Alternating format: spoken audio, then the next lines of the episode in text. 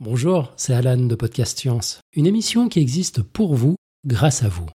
Si vous aimez ce que nous faisons et souhaitez nous soutenir, il vous suffit d'appuyer sur pause, de filer sur patreon.com/podcastscience et de faire un petit don. Au même tout petit, hein. Pour même pas le prix d'un café par mois, vous nous aidez à servir la science dans la bonne humeur. Et c'est notre joie. Merci, bon épisode.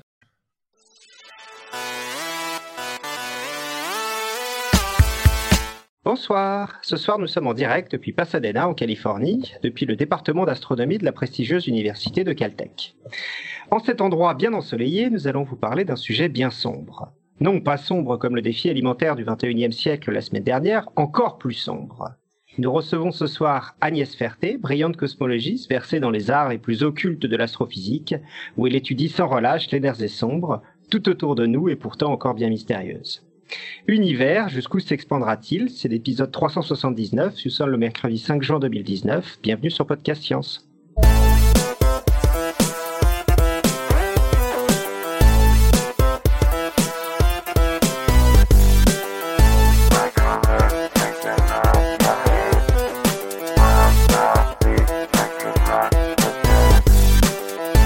Donc aujourd'hui, je serai votre maître de cérémonie.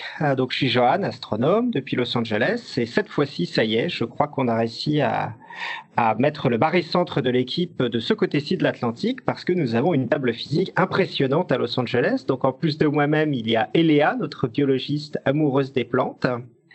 Bonjour tout le monde. Et donc Eléa est en vacances pour aller voir les conifères californiens géants. Mais qui nous fait le grand plaisir de participer avec nous. Et puis, bien sûr, notre invitée Agnès, cosmologiste dans le même laboratoire que moi. Bonjour. De l'autre côté de Los Angeles, malheureusement pas physiquement avec nous, il y a Alexa, chercheuse en évolution à UCLA.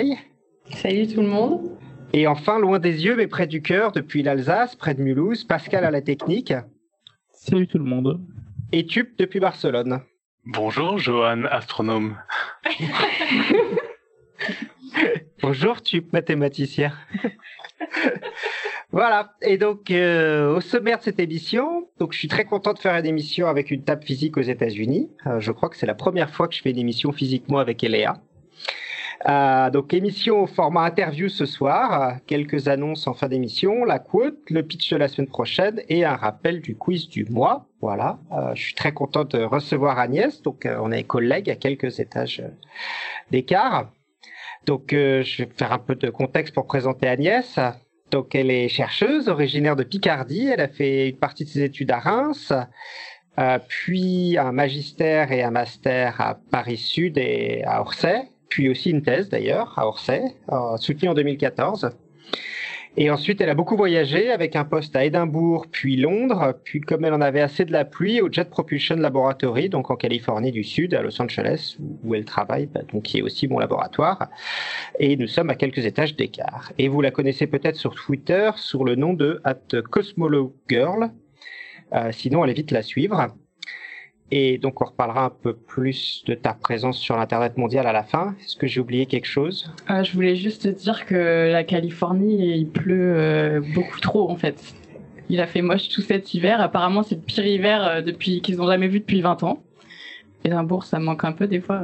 Non, effectivement, apparemment, il a plu une fois par semaine. Moi, j'ai passé l'hiver en France, là, et quand je suis rentré, ils m'ont dit « Mais t'as raté l'hiver, c'était horrible, l'hiver, il y avait la pluie. » Alors que... Moi, ça me fait rigoler, parce que j'étais coincé à Paris, j'ai eu 3 fois de la neige, quoi, mais bon... Voilà. Du coup, on va rentrer un peu dans le sujet. Donc on va parler de beaucoup de choses et essayer d'aller assez loin ce soir. Et on a fait pas mal d'épisodes, donc si d'autres parties, je vais essayer de pointer vers d'autres épisodes qu'on a fait sur la question.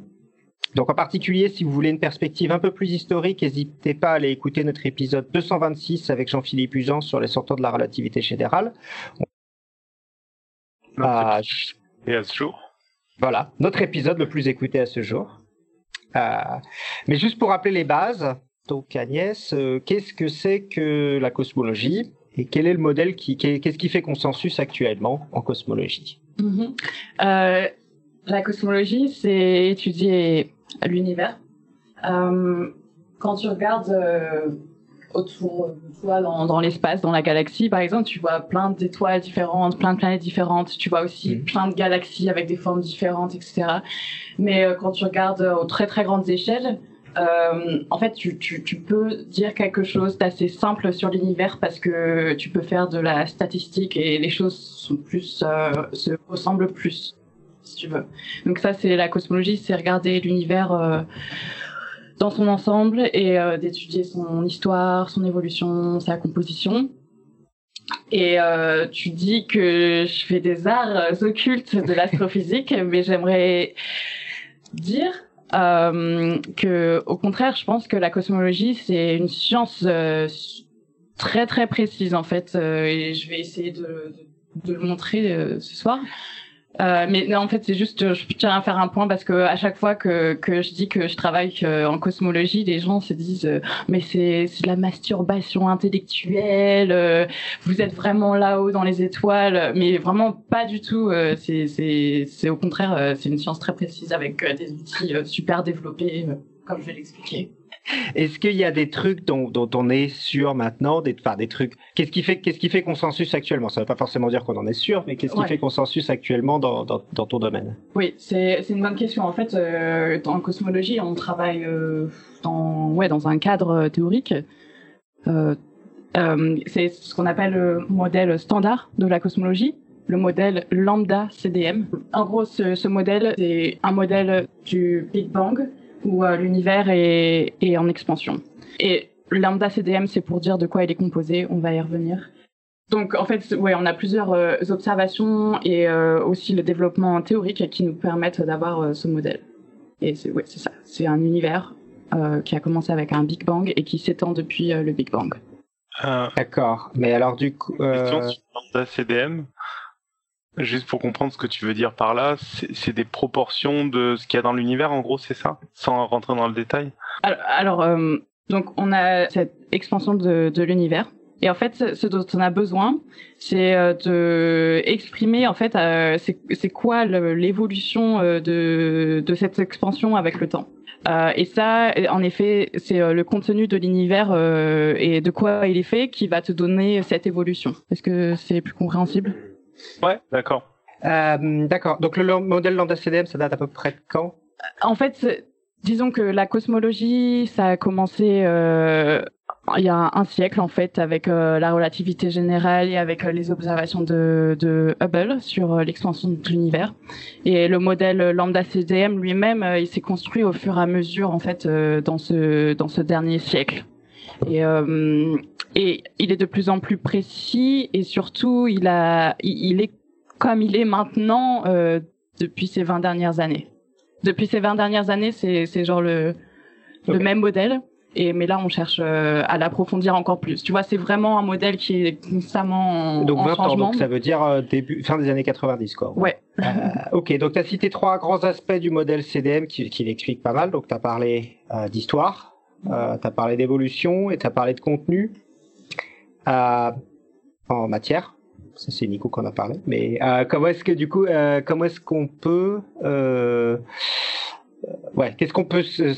qu'on sait de ces trois trucs en pratique maintenant? Je peux commencer par parler du coup de l'évolution. Donc c'est ce que je vous disais tout à l'heure en fait avec la théorie de la relativité générale d'Einstein qui donc une nouvelle description de la gravitation et en plus de la relativité générale ce qu'on appelle le principe cosmologique qui est donc une des bases de la cosmologie, c'est en fait de dire à ces très très grandes échelles là dont je vous ai parlé tout à l'heure donc vraiment des milliards et des milliards de kilomètres, l'univers est le même dans toutes les directions ou peu importe où on soit. Il est homogène et isotrope. Donc alors homogène, c'est qu'il est... Le même, peu importe où tu es. D'accord. Et isotrope, c'est le même, quelle que soit la direction où tu regardes. Dans laquelle tu regardes, ok. Et tu appliques ça à l'univers. Donc la relativité générale et ce principe, tu l'appliques à l'univers et tu obtiens un univers qui est en expansion. Et ce qu'on utilise en cosmologie pour déterminer cette expansion, c'est ce qu'on appelle le facteur d'échelle. Et en gros, ça te dit de combien l'univers il a grandi en un certain temps, quoi, en gros. Et c'est donc c'est l'évolution de ce facteur d'échelle, donc de cette expansion, de comment l'univers il grandit, qui dépend du contenu de l'univers, comme je te disais tout à l'heure. Alors, le facteur d'échelle, c'est ce qu'on appelle le Z, c'est ça, c'est A. Le facteur d'échelle, c'est A, mais c'est relié à Z, le redshift. D'accord. Alors Z, c'est le truc, d'accord. Bon, ça, c'est peut-être un peu technique. Oh, ouais, ça, c'est moi qui pose la question pour moi, mais c'est peut-être pas ça. Okay. Mais je veux juste te dire que du coup, en fait, quand on s'est rendu compte que l'univers, il est en expansion, donc ça a été découvert par Hubble dans les années 20. Et le Maître. Et oui, et le Maître. Oui, parce que tu dis ça parce que oui, maintenant, elle s'appelle la loi de Hubble, le Maître. Donc récemment, oui, pour dire, l'institut. Comment on appelle ça, l'IAU, l'International Astronomical Union, donc l'Union astronomique des astronomes, a voté récemment le fait que la loi de Hubble devrait maintenant s'appeler la loi de Hubble le Maître, parce qu'elle avait été découverte indépendamment par Hubble, qui est un chercheur américain, et le Maître, qui était un chercheur belge.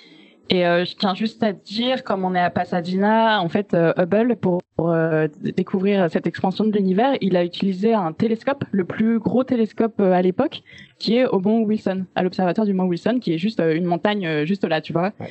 Et il y a un mois, je l'ai randonné, tu vois, du bas de la montagne jusqu'en haut, c'était trop bien.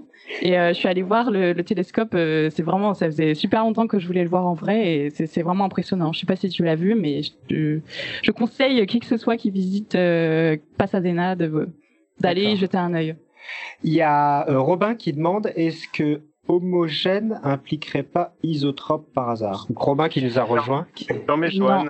Avant d'avoir la réponse, je te propose d'essayer de reformuler homogène isotrope pour voir si j'ai bien compris, et comme ça pour voir aussi si ce que je dis, en essayant de pas être trop loin peut-être de ce que pensent les auditeurs, comme ça te permettra aussi de répondre à la question de Robin. Du coup, moi, si je comprends bien ce que tu nous dis, homogène, ça veut dire que c'est partout pareil, au moins à grande échelle.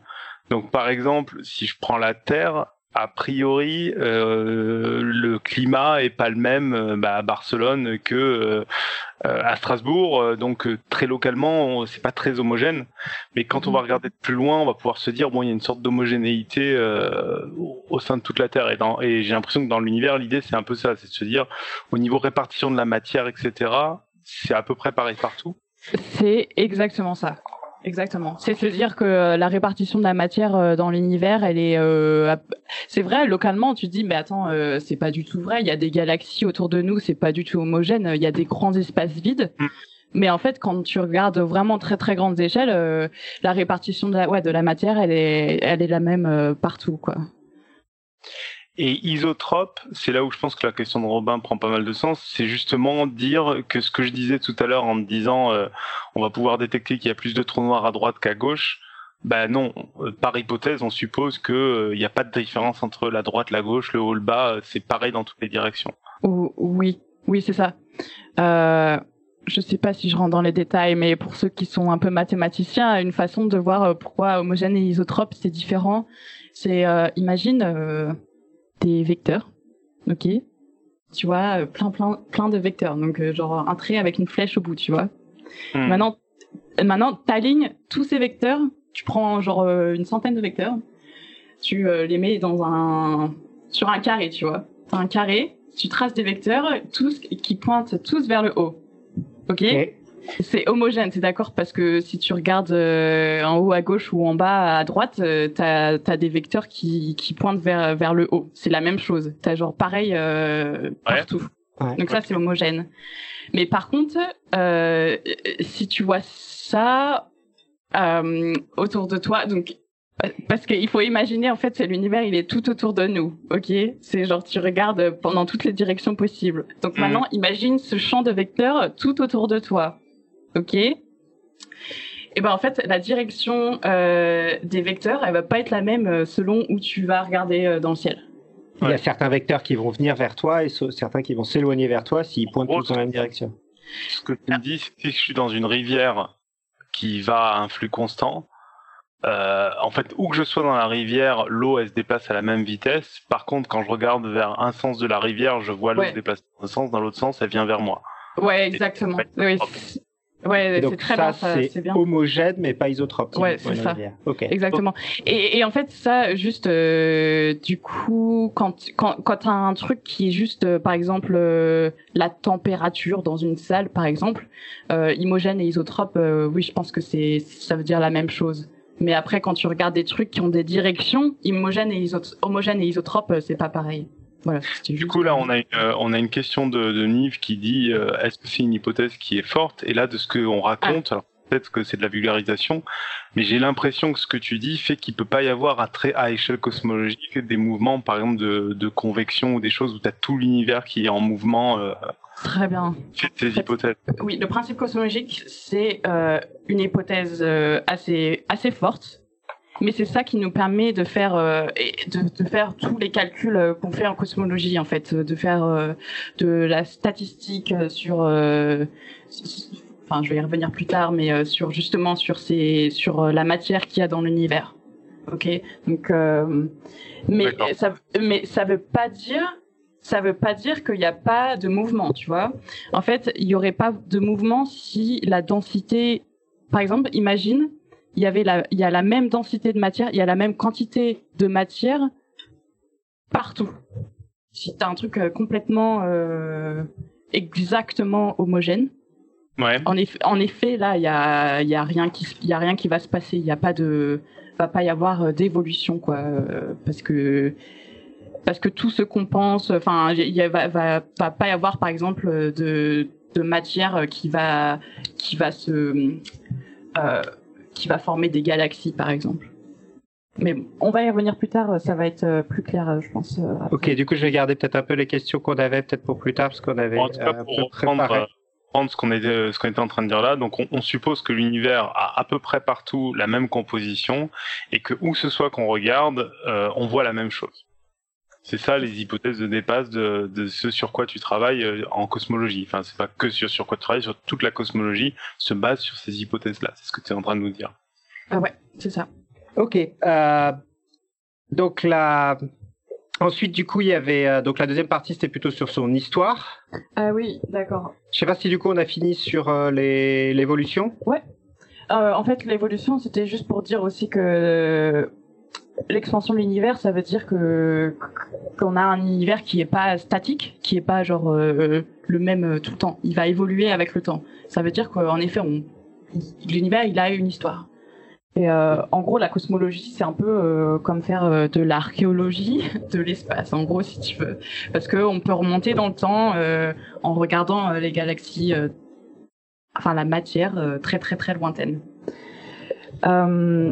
Et en fait, juste pour donner l'histoire dans le modèle standard de la cosmologie, donc dans le modèle Lambda CDM, c'est quoi l'histoire de l'univers? Donc je vais essayer en 30 secondes de résumer. Okay. 14 milliards d'années. Comme l'univers il est en expansion, si tu remontes dans le temps, l'univers à l'inverse d'une expansion, il se contracte.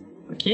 Et parce qu'il se contracte, ça veut dire que la matière elle est de plus en plus dense, du coup de plus en plus chaude et de plus en plus énergétique, ok. Et à un moment donné, il va se contracter à tel point que l'énergie va être immense et la densité tellement grande que t'as aucune loi physique qui peuvent décrire ça, tu vois.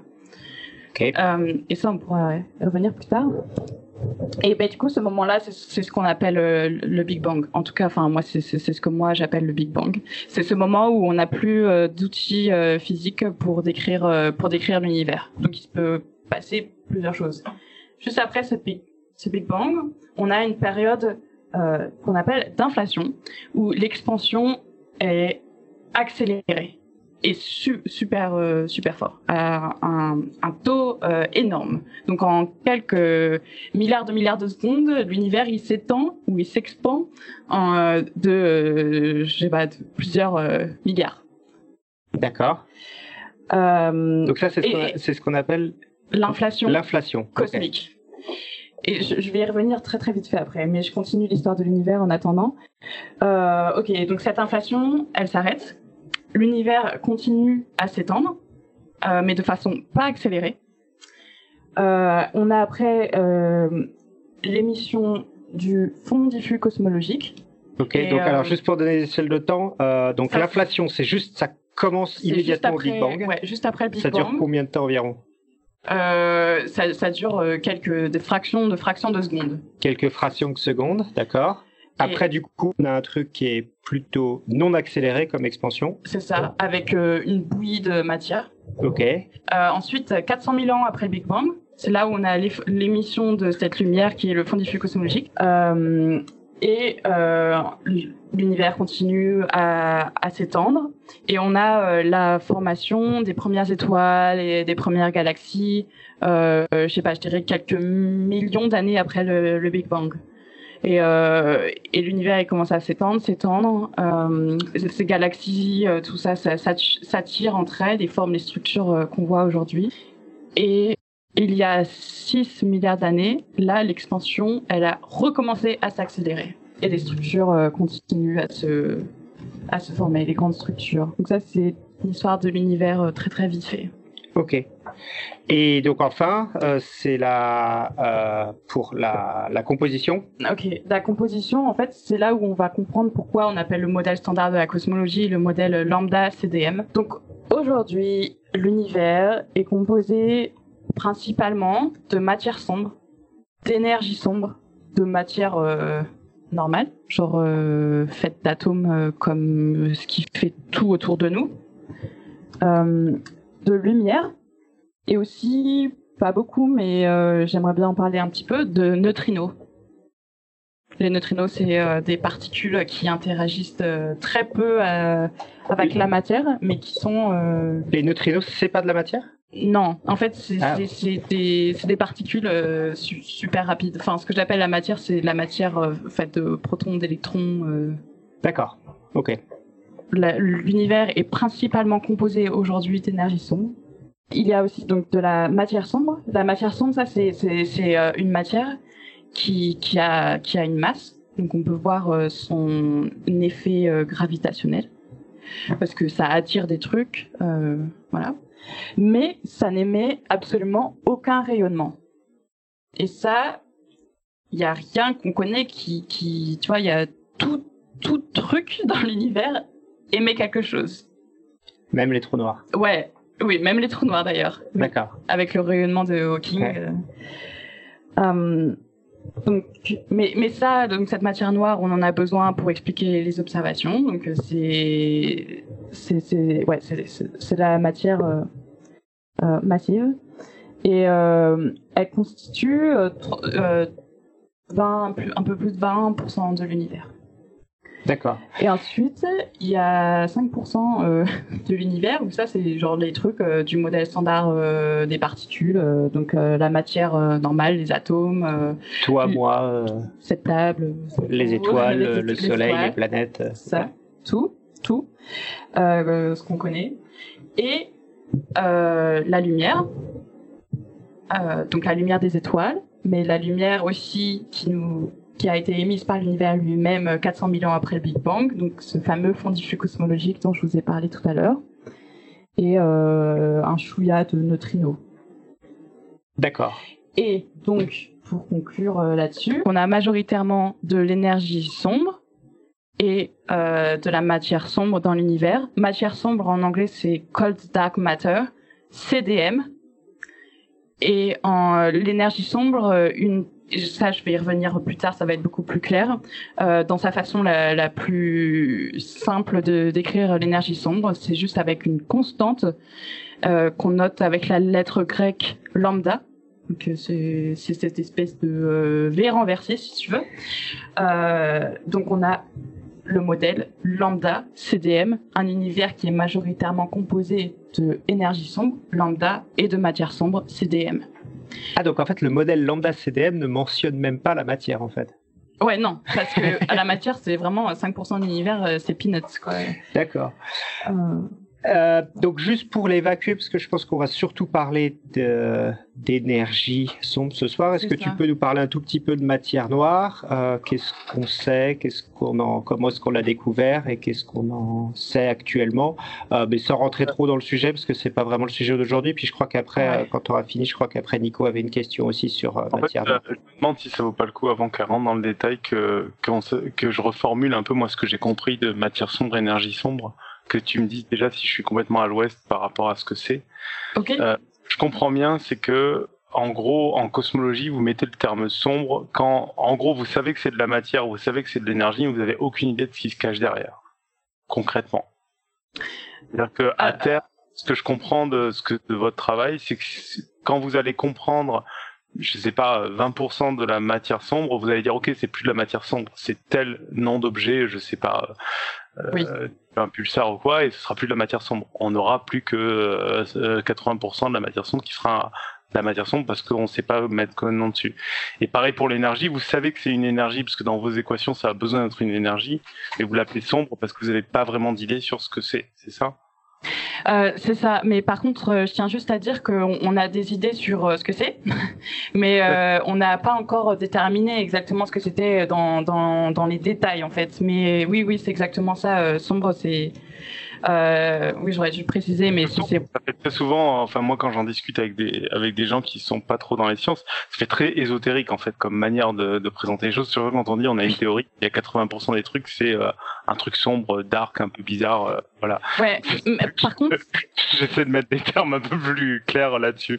Je suis assez d'accord. Mais par contre, la matière sombre, ça a été ce mot, il a été aussi donné parce que en fait, en faisant des observations, il me semble que c'est Zwicky, le cosmologue Zwicky, qui a fait ses observations. Il s'est rendu compte qu'il y avait plus de matière dans l'univers que ce qu'on pouvait voir.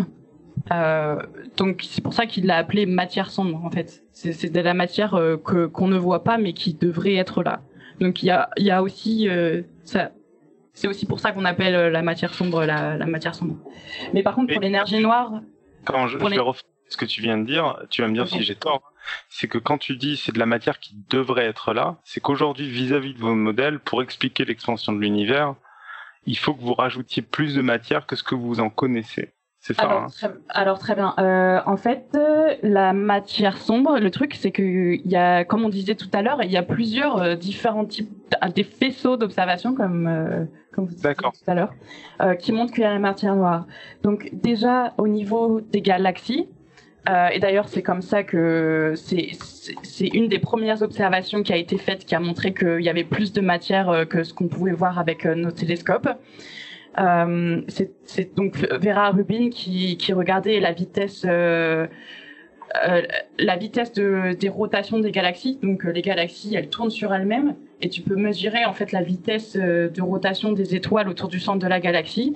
Et en faisant ces mesures, c'est comme ça qu'elle s'est rendue compte que en fait la galaxie, elle tournait plus vite que ce qu'on pensait.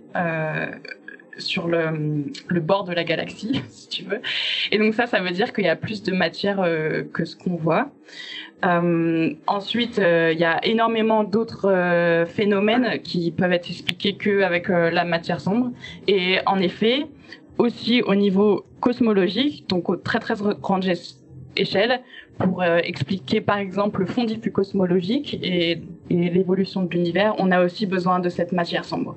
Donc c'est exactement ça, plusieurs observations qui montrent qu'il y a de la matière en plus que la matière qu'on voit. D'accord. Et qu'on connaît. Ok, mais du coup, aujourd'hui, on a quand même encore une longue interview, donc je te propose de plutôt concentré sur pas la matière noire aujourd'hui. On fera sans doute des épisodes sur la matière noire. Et on en a peut-être même déjà parlé, je me souviens plus. Je pense pas en détail, mais du coup voilà. Donc aujourd'hui, on voulait plutôt parler du coup de ta spécialité, qui est donc plutôt donc la matière noire, c'est plutôt à petite échelle par rapport à ce que tu fais, non? Je me trompe ou... Non. Mais je vais en reparler tout à l'heure. En fait, c'est quand même intéressant d'introduire la matière noire parce que, ou la matière sombre pour introduire mon sujet parce que c'est son évolution qui va nous intéresser. Mais avant d'en parler, oui, ma spécialité, c'est plutôt de comprendre pourquoi cette expansion de l'univers est accélérée depuis ces 6 derniers milliards d'années. Ok ? D'accord. Et ça, c'est dû à cette énergie sombre qu'on appelle parfois lambda CDM. D'accord, du lambda CDM. Ok. Ok. Est-ce que, en fait, une des choses que je proposais de faire, c'était d'expliquer un peu plus le fond diffus cosmologique parce que, ouais. En fait, c'est grâce au fond diffus cosmologique qu'on a vraiment. En fait, les observations du fond diffus cosmologique, c'est vraiment ça qui a mis d'aplomb le modèle lambda CDM. En gros, si tu arrives demain et tu dis tiens, moi j'ai je propose ce modèle pour l'histoire de l'univers, il faut que tu m'expliques le fond diffus cosmologique. Et ça, il y a vraiment très peu de modèles qui font ça aussi bien que le modèle lambda CDM, cet univers en expansion. C'est ton test expérimental le plus brutal en fait. Ah ouais, exactement. Okay. En ce moment, un autre test brutal est en train de venir, mais dans ces dernières 40 années, ouais, c'est exactement ça. D'accord. Donc le fond diffus cosmologique, on en avait pas un peu parlé. J'avais fait un épisode sur Podcast Science 371 qui s'appelait Planck, l'homme et la machine, qui donnait un peu une perspective historique, mais du coup, je suis pas rentré vraiment dans les détails techniques. Donc, est-ce que tu peux nous en parler un peu plus de ce que c'est que le fond cosmologique, depuis quand on l'a découvert et comment est-ce qu'on l'utilise? Comme texte expérimental, du coup. Oui, alors, donc je vous ai dit, l'univers, il s'étend, il a une histoire. Dans le passé, il était super dense, super chaud, super énergétique, ok. En fait, il était tellement dense, l'univers, il était tellement chaud et dense que toute la matière, elle était... c'était une soupe, tu vois. T'avais pas d'atomes, t'avais juste... Des protons, enfin ce qui forme les atomes qui étaient totalement dissolus, si tu veux. Okay. Donc 400 000 ans après Big Bang, t'avais cette espèce de soupe faite donc de protons, d'électrons et de lumière. Ok. Et tout ça interagit, enfin tout ça, ça fait blop blop blop. Ouais. Et quand l'univers s'étend, la température descend et l'énergie descend aussi, à tel point qu'à un moment donné, les électrons et les protons forment les premiers atomes. Parce que là, l'énergie est telle que tu... En fait, ce qui se passait avant, c'était que constamment, il y avait les photons qui étaient là. Non, les électrons et les protons, vous formez pas d'atomes. Tu vois, tu dégages, tu restes un électron tout seul, toi tu restes un proton tout seul. Mais donc à un moment donné, les photons, ils ont eu plus assez d'énergie pour faire cette séparation entre les électrons et les protons. Okay. Donc ça, c'est la formation des premiers atomes de l'univers, les atomes d'hydrogène. D'hydrogène. Et d'hélium aussi. Donc ça, c'est 300 000 ans, tu l'as dit? Non. Ouais, 400 000 ans après Big Bang. Ok, pardon.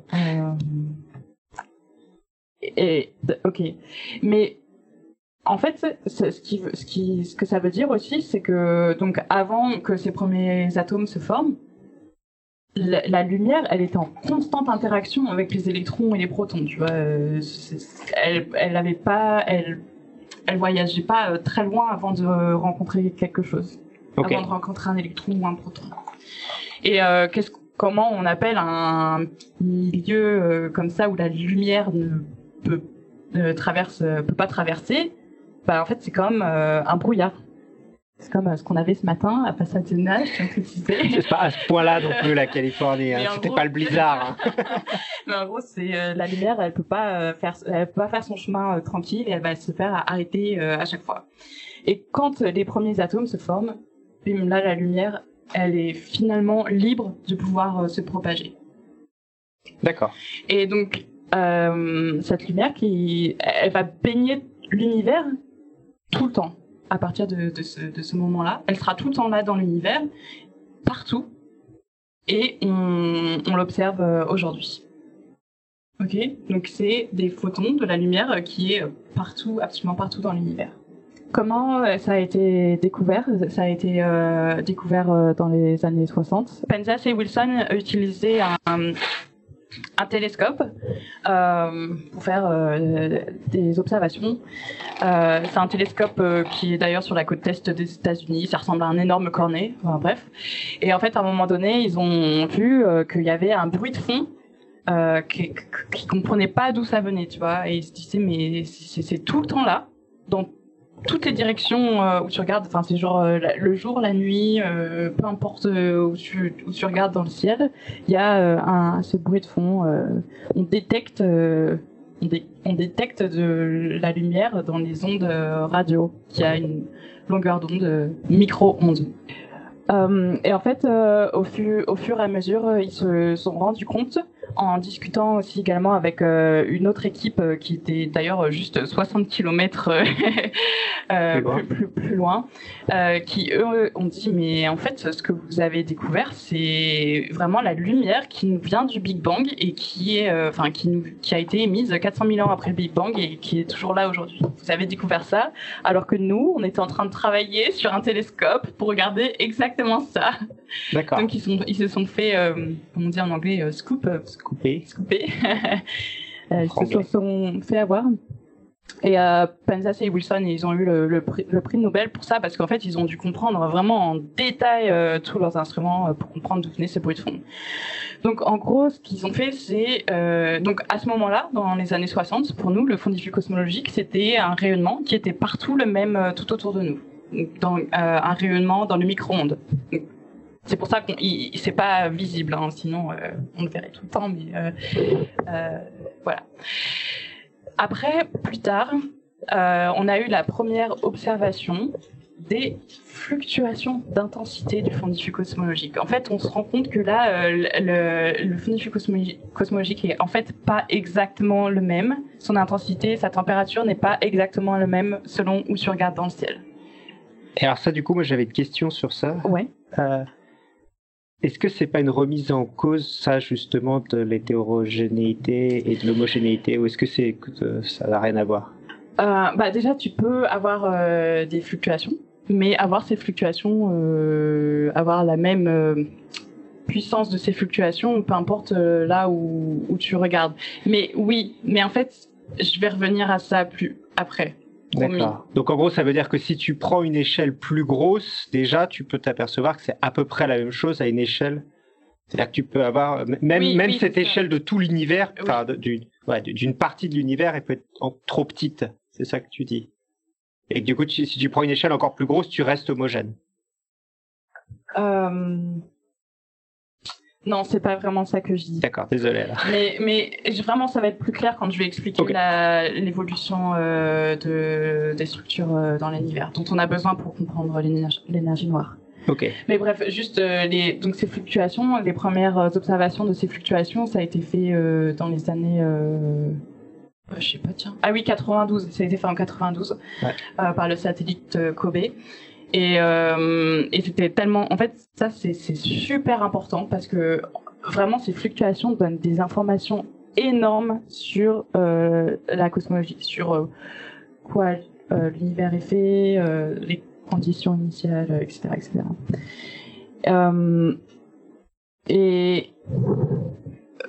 Donc...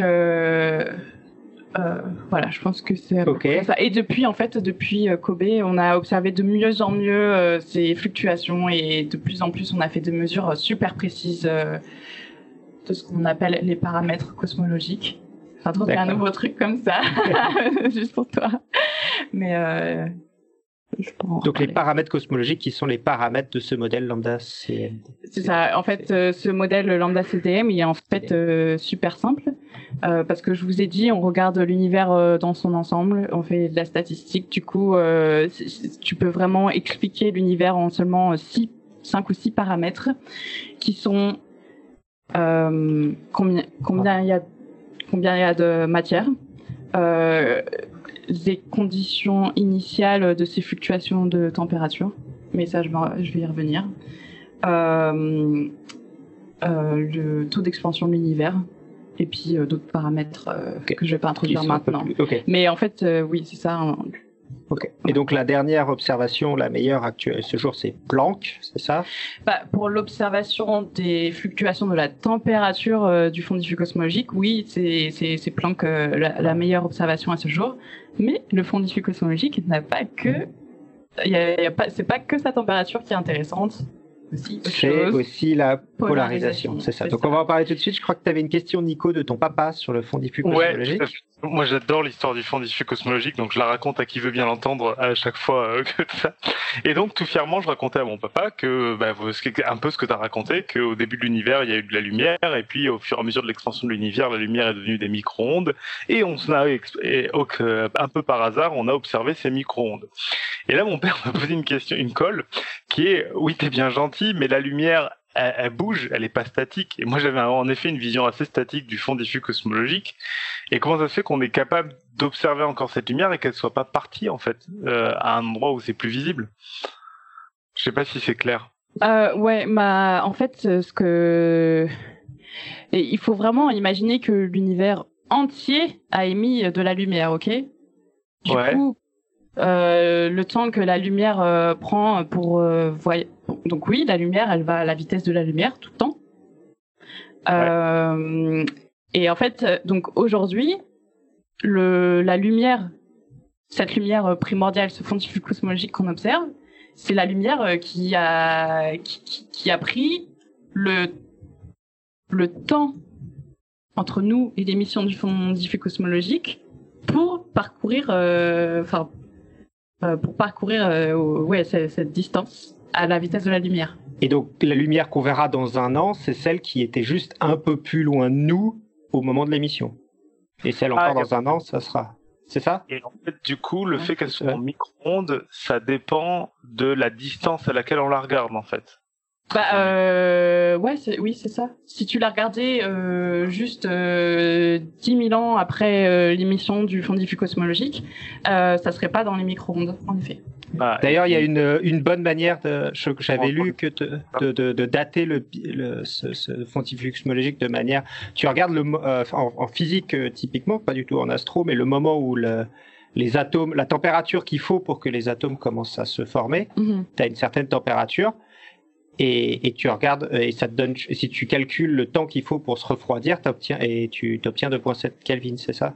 Ouais, c'est ça. Donc ça te donne directement le temps, en fait, qu'il faut pour arriver de la température où elles étaient émises à ce moment-là jusqu'à 2.7 Kelvin. Ouais. Ça donne exactement le temps depuis le Big Bang. Oui. Depuis l'émission du fond diffus cosmologique. En fait, ce qui est épatant dans cette observation, du coup, si je comprends bien ce que tu es en train de nous dire là, c'est qu'il n'y ait pas d'autres éléments qui émettent des micro-ondes, mais qui soient plus jeunes dans l'univers et qui auraient complètement empêché de voir ce fond diffus. Mais ça, même s'il y en avait, imagine une étoile, enfin quelque chose dans la galaxie qui émet du micro-ondes. Ouais. Le truc du fond diffus cosmologique, c'est que c'est vraiment partout autour de nous, tu vois. Donc même si dans la galaxie il y avait quelque chose, ça serait vraiment très localisé. Mais si tu regardes ailleurs, tu vois toujours. Si tu veux, dans une direction, tu vas peut-être voir quelque chose qui est émis par le centre de la galaxie. Mais si tu regardes en dehors du plan de la galaxie, là tu vois le fond diffus cosmologique. Bah, tu le vois très bien d'ailleurs dans les observations de Planck. Quand tu regardes, tu vois que le centre est plus ou moins masqué. Et ça, c'est parce que c'est de la poussière. Ouais. Okay. C'est la poussière de la galaxie qui émet aussi à cette longueur d'onde-là. Enfin, il y a plusieurs trucs. Oui. Mais du coup, voilà. Mais la poussière, elle est localisée dans notre galaxie, enfin ou dans d'autres, mais dans ce qui n'est pas dans notre galaxie, c'est ce qui est le point de vue cosmologique, quoi. Ouais. Merci, je ferai passer la réponse à mon père. Il sera content. Voilà, donc maintenant parlons de polarisation. L'image de polarisation du satellite Planck est absolument fantastique, c'est très très beau. Je ne sais pas si vous l'avez déjà vu, ça ressemble un peu à... vous tapez polarisation carte de Planck, on a l'impression de voir un tableau de Van Gogh avec, je ne sais pas si tu vois ce que je veux dire. Ouais. Je la trouve super jolie si vous avez l'occasion de la regarder. Voilà, donc qu'est-ce que c'est que cette polarisation exactement? Qu'est-ce que... Ouais. Oui, je vais en parler vite fait parce que, mais en fait, ça me tient à cœur quand même parce que c'est sur ça que j'ai fait ma thèse. Alors voilà, j'avais envie d'en parler vite fait quand même. Ah, donc la polarisation, c'est une propriété de la lumière. La lumière, c'est une onde électromagnétique, d'accord ? Donc il y a le champ électrique. Si il est quand la lumière elle se propage, si ce champ électrique il est contenu dans un plan. En fait, je fais des gestes avec mes mains pour expliquer. Mais enfin, imaginez, voilà, exactement. Prenez une corde. Donc moi, je tiens un bout de la corde, vous tenez l'autre bout de la corde, et j'agite ma main de bas en haut. Ok, ma corde, elle va vibrer dans le plan vertical. Elle va vibrer verticalement. Ok. Maintenant, imagine que la corde, en fait, c'est le champ un champ électrique. Donc la lumière, champ électromagnétique, le champ électrique d'une lumière. Et ben, on va dire que cette lumière, elle est polarisée linéairement dans ce cas-là, parce que donc ce champ électrique, il est contenu il vibre dans un plan. Parce qu'après, si je fais n'importe quoi avec mes mains, tu vois, je vais en haut, en bas, à gauche, à droite. Là, c'est plus polarisé parce que les vibrations, elles sont dans tous les sens. D'accord. Okay. Donc ça, c'est vraiment ça, c'est la polarisation de la lumière. Et en fait, il se trouve que ces fluctuations de température du fond diffus cosmologique sont polarisées. Et en fait, ça, c'est un des grands buts de la cosmologie en ce moment, dans cette décennie, c'est de mesurer cette polarisation parce que c'est ça qui va nous permettre de prouver l'existence de l'inflation cosmique dont je vous ai parlé tout à l'heure, cette période d'expansion juste après le Big Bang ultra accélérée dont on a besoin dans le modèle Lambda CDM, mais qu'on n'a jamais, observé en fait de cette période d'inflation cosmique. Donc mesurer la polarisation du fond diffus cosmologique permettrait de montrer l'existence de cette inflation cosmique. D'accord. Alors, juste pourquoi est-ce qu'on n'a pas d'observation directe? C'est parce que, par définition, ce qui est pré-émission du fond diffus cosmologique n'a pas, n'émet pas, enfin, même si ça émettait de la lumière, ces traces ont disparu. Exactement. Mais si tu veux, oui, c'est exactement ça. En fait, on voit aucune lumière plus loin que l'émission du fond diffus cosmologique, donc 400 000 ans après le Big Bang. On sait pas, mais tout ce qui s'est passé avant cette émission, il y a des choses, par exemple, ce qui se passe pendant l'inflation cosmique, qui va laisser des informations dans le fond diffus cosmologique. Donc, par exemple, dans la polarisation du fond diffus cosmologique. Ok. Et donc ça, c'est un des tests expérimentaux forts dont tu parlais. Si tu trouves une nouvelle théorie de l'univers, il faut qu'elle explique cette polarisation, par exemple. Non, si tu proposes aujourd'hui, maintenant, si tu proposes un nouveau modèle de l'univers, il faut que tu expliques les fluctuations de température du fond diffus cosmologique. Okay. Aussi de polarisation, mais on n'a pas encore fait les mesures de polarisation nécessaires pour montrer l'existence de l'inflation cosmique. Donc ça, c'est bon. Si tu n'as pas d'inflation cosmique dans ton modèle, c'est pas trop grave, mais il faut que tu expliques comment les structures se sont formées. D'accord. Donc ce que tu dis, c'est qu'on a des mesures de polarisation, mais elles ne sont pas encore assez précises pour pouvoir réussir à discriminer en fonction d'un modèle avec ou sans inflation. Exactement. Ou de différents modèles d'inflation. Exactement. Et en fait, il y a des tonnes d'expériences qui sont en train de se développer en ce moment même. Et ici, à Caltech, il y a des gens qui travaillent dessus. Donc au Chili, au pôle Sud, mais aussi l'agence spatiale japonaise a sélectionné un satellite qu'ils vont envoyer pour mesurer cette polarisation. Donc c'est vraiment un truc qui va se passer là dans la prochaine décennie, tu vois. D'accord. Dans les prochaines 20 prochaines années, en gros. Et j'ai peu une intervention juste pour être sûr que je comprends bien tout. Quand on dit, en fait, si j'ai bien compris, il y a un truc que j'avais entendu qui m'avait assez parlé. Si j'ai bien compris, le problème, c'est qu'on part d'un état très très resserré où on se dit il n'y a pas de raison qui est déjà, enfin, il peut pas y avoir de structure. Donc c'est une bouillie informe, donc c'est très très homogène le moment du Big Bang.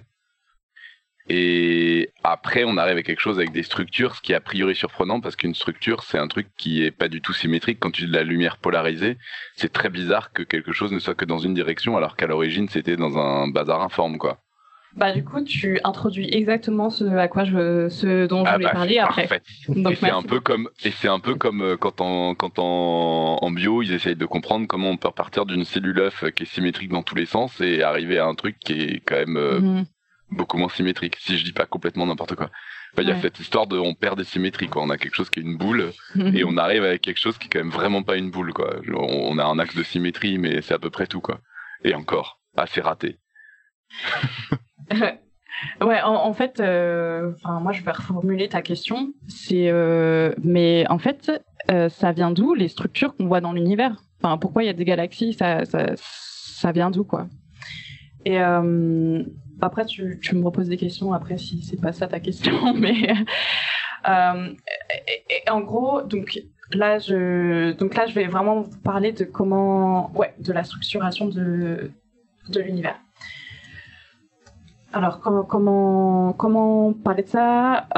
Donc, aussi, un des points forts de l'inflation cosmique, et pourquoi, même si on n'a jamais vraiment observé de preuves observationnelles, pourquoi on en a besoin dans le modèle standard de la cosmologie, c'est parce que, en fait, dans ce processus d'inflation cosmique qui a été proposé dans les années 80, en fait, on a des fluctuations quantiques de densité de la matière, ou des... Ouais, on va dire ça pour l'instant. Des fluctuations quantiques des densités qui vont être étendues énormément à cause de cette expansion justement énormément accélérée. Okay ? Donc elles vont être étendues, on va avoir des fluctuations quantiques qui vont être étendues à des échelles cosmologiques. Et ensuite, ces fluctuations de densité, c'est ça qui, quand l'univers s'étend et évolue, en fait, dès que tu as des fluctuations de densité, bah ça va attirer ça va attirer de la matière. Et en fait, c'est comme ça qu'on va commencer à former, la matière, elle va commencer à être attirée par ces fluctuations et former les galaxies les galaxies. Donc en fait, une galaxie, c'est une fluctuation quantique multipliée par 13 milliards d'années ? Alors, pas exactement. Parce que, ça, c'est le truc que je voulais ajouter. C'est pour ça que je voulais introduire cette matière noire. Donc, la matière dans l'univers est principalement faite de matière noire, en plus de la matière normale. Donc, on va dire, pour simplifier, dans l'univers, c'est principalement de la matière noire qu'on a. Donc, quand je vous parle de fluctuations de densité dans l'univers primordial, en fait, ça veut dire qu'on va avoir un peu plus de matière noire à certains endroits qu'à d'autres. Et donc, ces fluctuations de matière noire, faut imaginer qu'en fait, c'est plus grand qu'une galaxie, en fait. Et ensuite, en évoluant, cette matière noire, elle va faire ce qu'on appelle elle va former en fait. Si on pouvait voir la matière noire, ce qu'on verrait, ça serait une espèce de toile. C'est ce qu'on appelle la cosmic web, toile cosmique. Ça fait vraiment genre une espèce de toile d'araignée, quoi. Des gens disent souvent aussi que ça ressemble vachement aux réseaux neuronaux. Tu vois, si tu regardes des neurones dans un cerveau, c'est un peu cette même forme. Tu as des filaments de matière noire qui se recoupent en des endroits à plus forte densité. Et en fait, c'est dans ces endroits à plus forte densité que tu vas avoir la matière normale qui va commencer à former des galaxies. D'accord. Okay. Donc les fluctuations quantiques, elles vont être agrandies aux échelles cosmologiques et la matière noire va petit à petit se collapser. J'ai envie de dire collapser à chaque fois, c'est pour ça que je galère. S'effondrer. S'effondrer gravitationnellement, oui. Et en fait, ces fluctuations de densité, c'est exactement ça qu'on voit.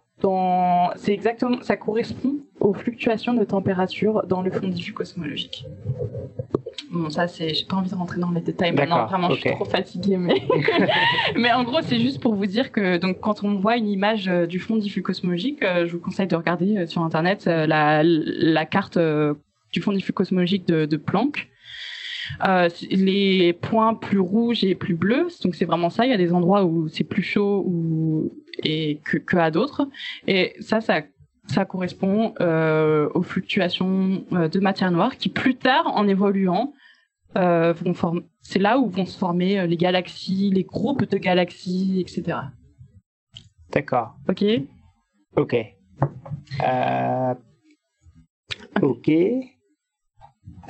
Donc je sais pas s'il y avait des questions dans la chatroom, parce que là maintenant on va commencer à parler d'accélération de l'expansion de l'univers, donc on n'a pas encore trop parlé jusqu'à maintenant. Parce qu'on en a... pour le moment là on en a encore jusqu'à, donc ça commence à accélérer à partir de 7 milliards, c'est ça que tu nous as dit? Oui, c'est ça. Voilà. Donc là on en est encore à peu près à 7 milliards d'années de l'histoire de l'univers, on a fait la moitié. Et là, on va commencer à parler de l'accélération. Okay. Très bien. Bah donc, on a compris la composition, on a compris son histoire jusqu'à environ 7 milliards d'années. Et donc, il y a un moment où ça commence à cette expansion s'accélère. Donc, tu nous as dit environ à la moitié de l'histoire de l'univers. En gros, ouais. Voilà. Donc là, juste pour récupérer. Donc, on est parti de, on a eu l'inflation, donc expansion très rapide en beaucoup moins d'une seconde. Oui. Puis plutôt plat. Jusqu'à 7 milliards, plutôt accéléré, expansion mais non accélérée jusqu'à 7 milliards, avec à peu près dès le début le fond diffus cosmologique, l'émission. Ouais. Et à 7 milliards, ça s'accélère. C'est ça. Alors, déjà, Okay. Déjà, les premières observations... Déjà, c'est contre-intuitif que l'expansion de l'univers, elle se réaccélère. Parce que si t'as une expansion de l'univers et en même temps, t'as la matière qui, comme ça, s'agrègue, la matière interagit gravitationnellement. Hein. On considère que la gravité, là, à ces échelles cosmologiques, c'est la force principale, d'accord ? Donc ça simplifie un peu les choses. Qu'est-ce que je voulais dire? Ah oui, et donc en fait, c'est cette agrégation de, la gravitation, en fait, tu pourrais dire, ah oui, mais ça va un peu freiner l'expansion, tu vois.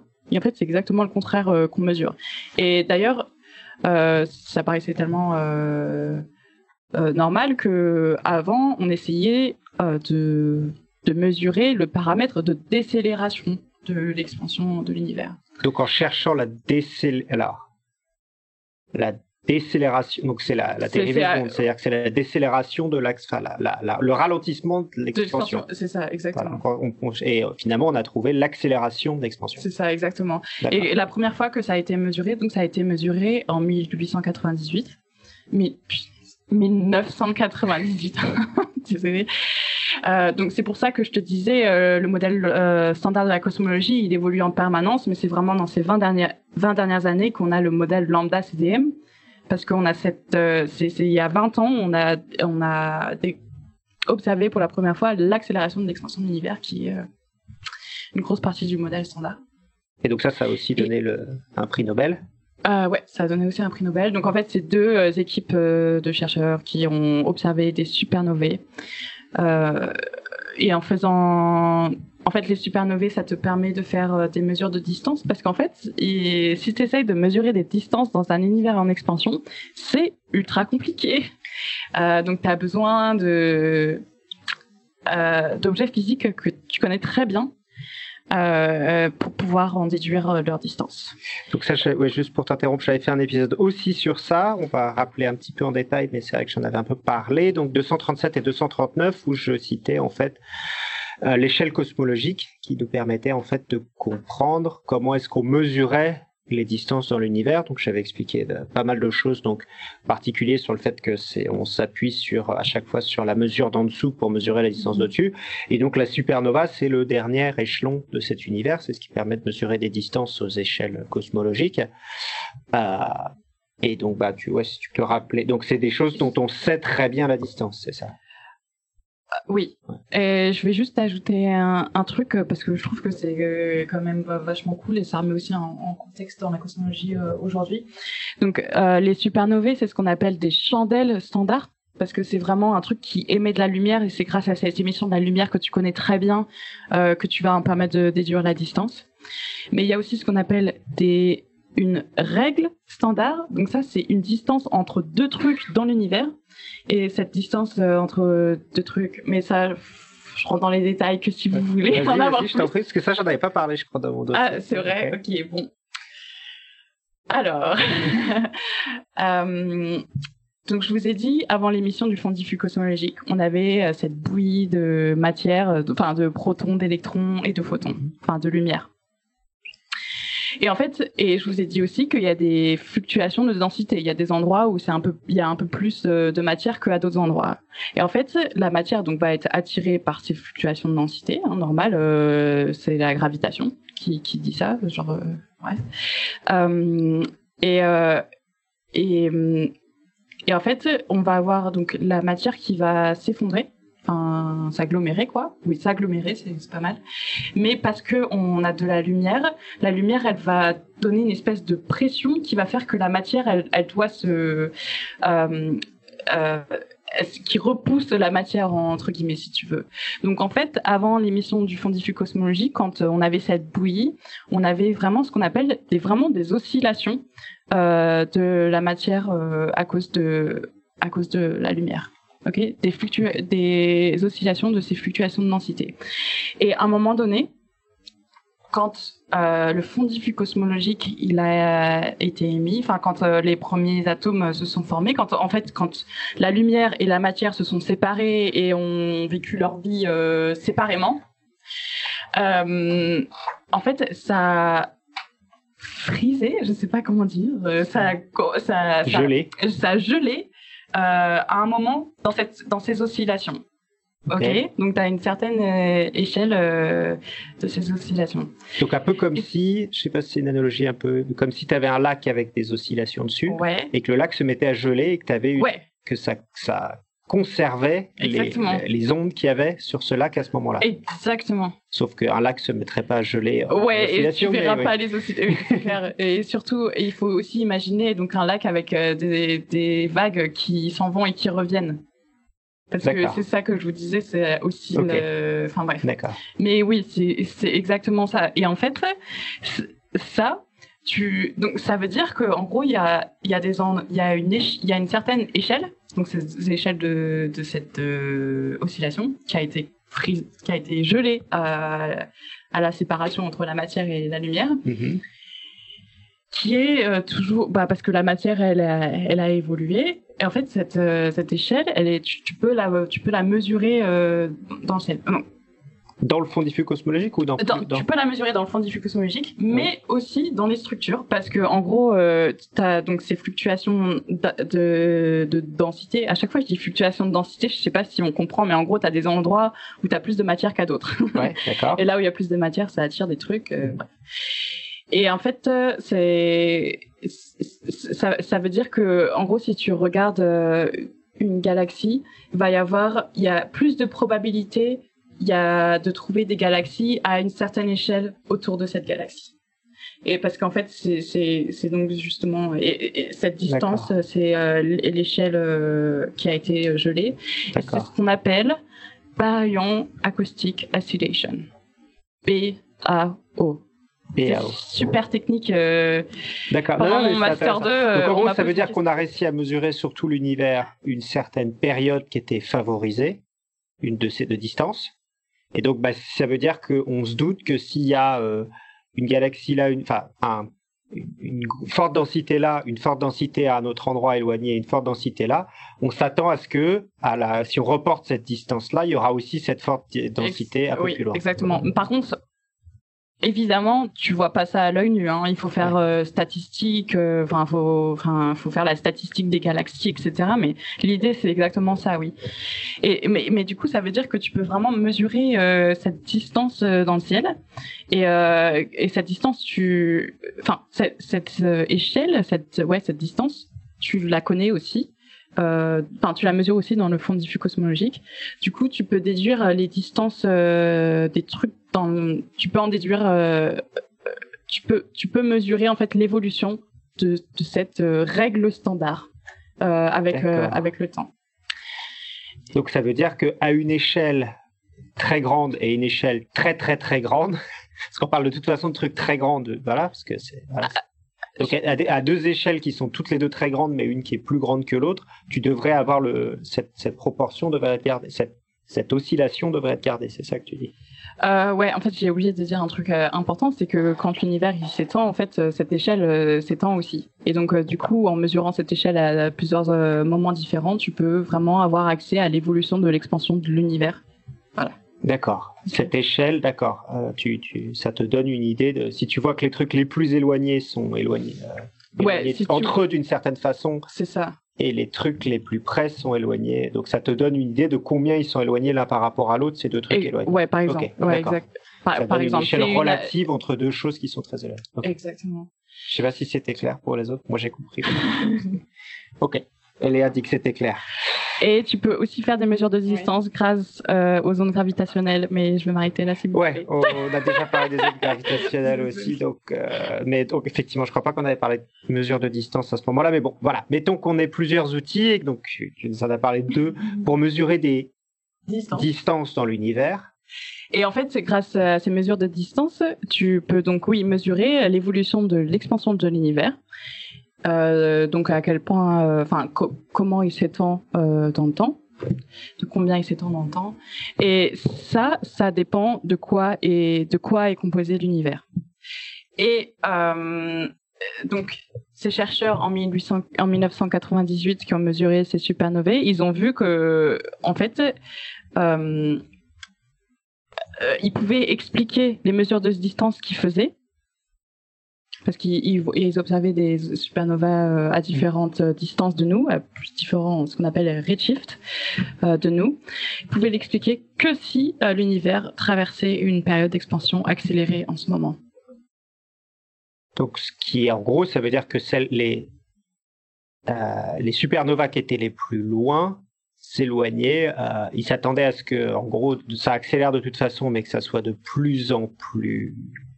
De moins en moins accéléré avec la distance, et en fait, ce qu'ils ont observé, c'était que c'était de plus en plus accéléré avec la distance. Non, c'est pas. Okay, c'est pas aussi simple que ça, mais en gros, tu mesures l'expansion, donc ce facteur d'échelle dont je vous ai parlé tout à l'heure en fonction du temps, et c'est pas exactement ça non plus, mais en gros, en mesurant les distances de supernovae à différents endroits dans le ciel, tu as accès à l'évolution de l'expansion, et cette évolution de l'expansion, tu vois directement si c'est accéléré, si elle est accélérée ou pas en fait.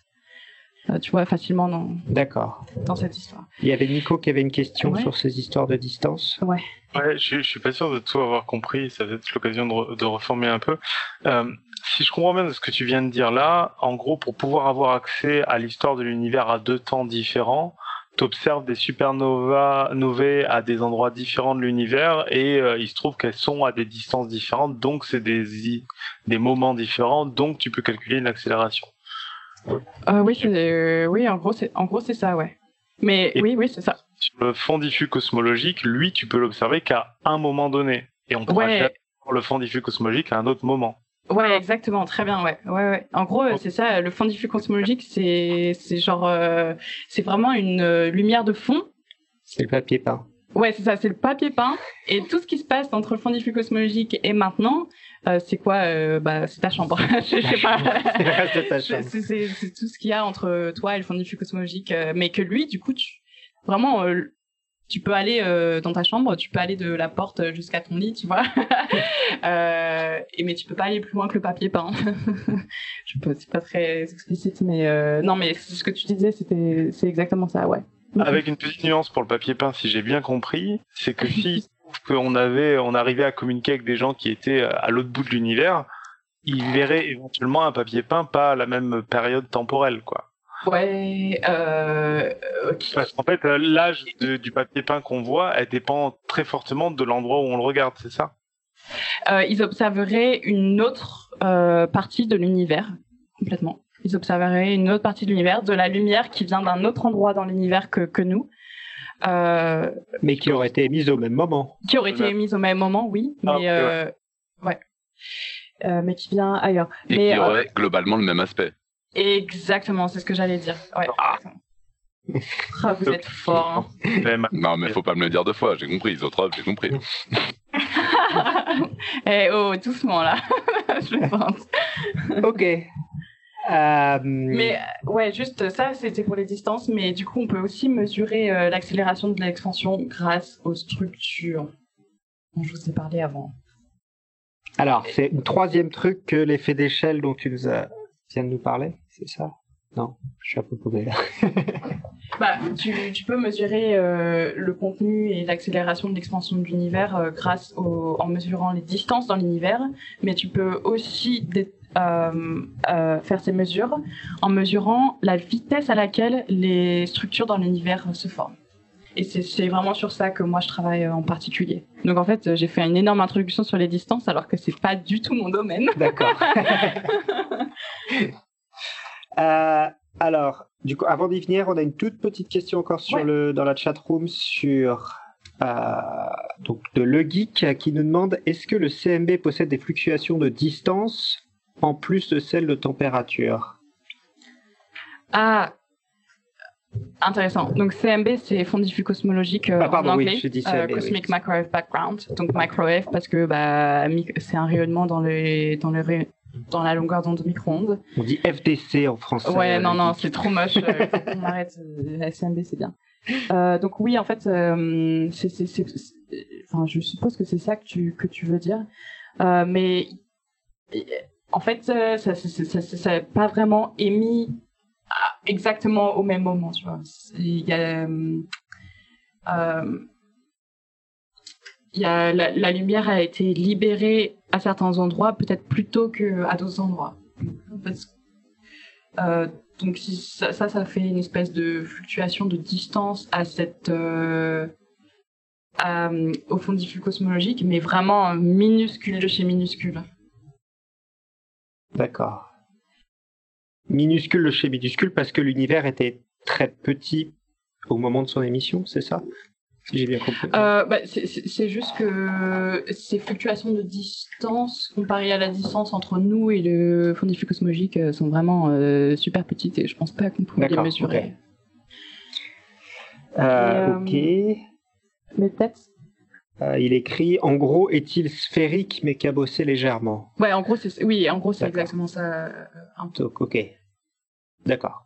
C'est un papier peint qui n'est pas tout à fait... pas tout à fait plat, mais vraiment, c'est des fluctuations super minuscules. Et, mais c'est une question intéressante, mais il faudrait regarder plus en détail.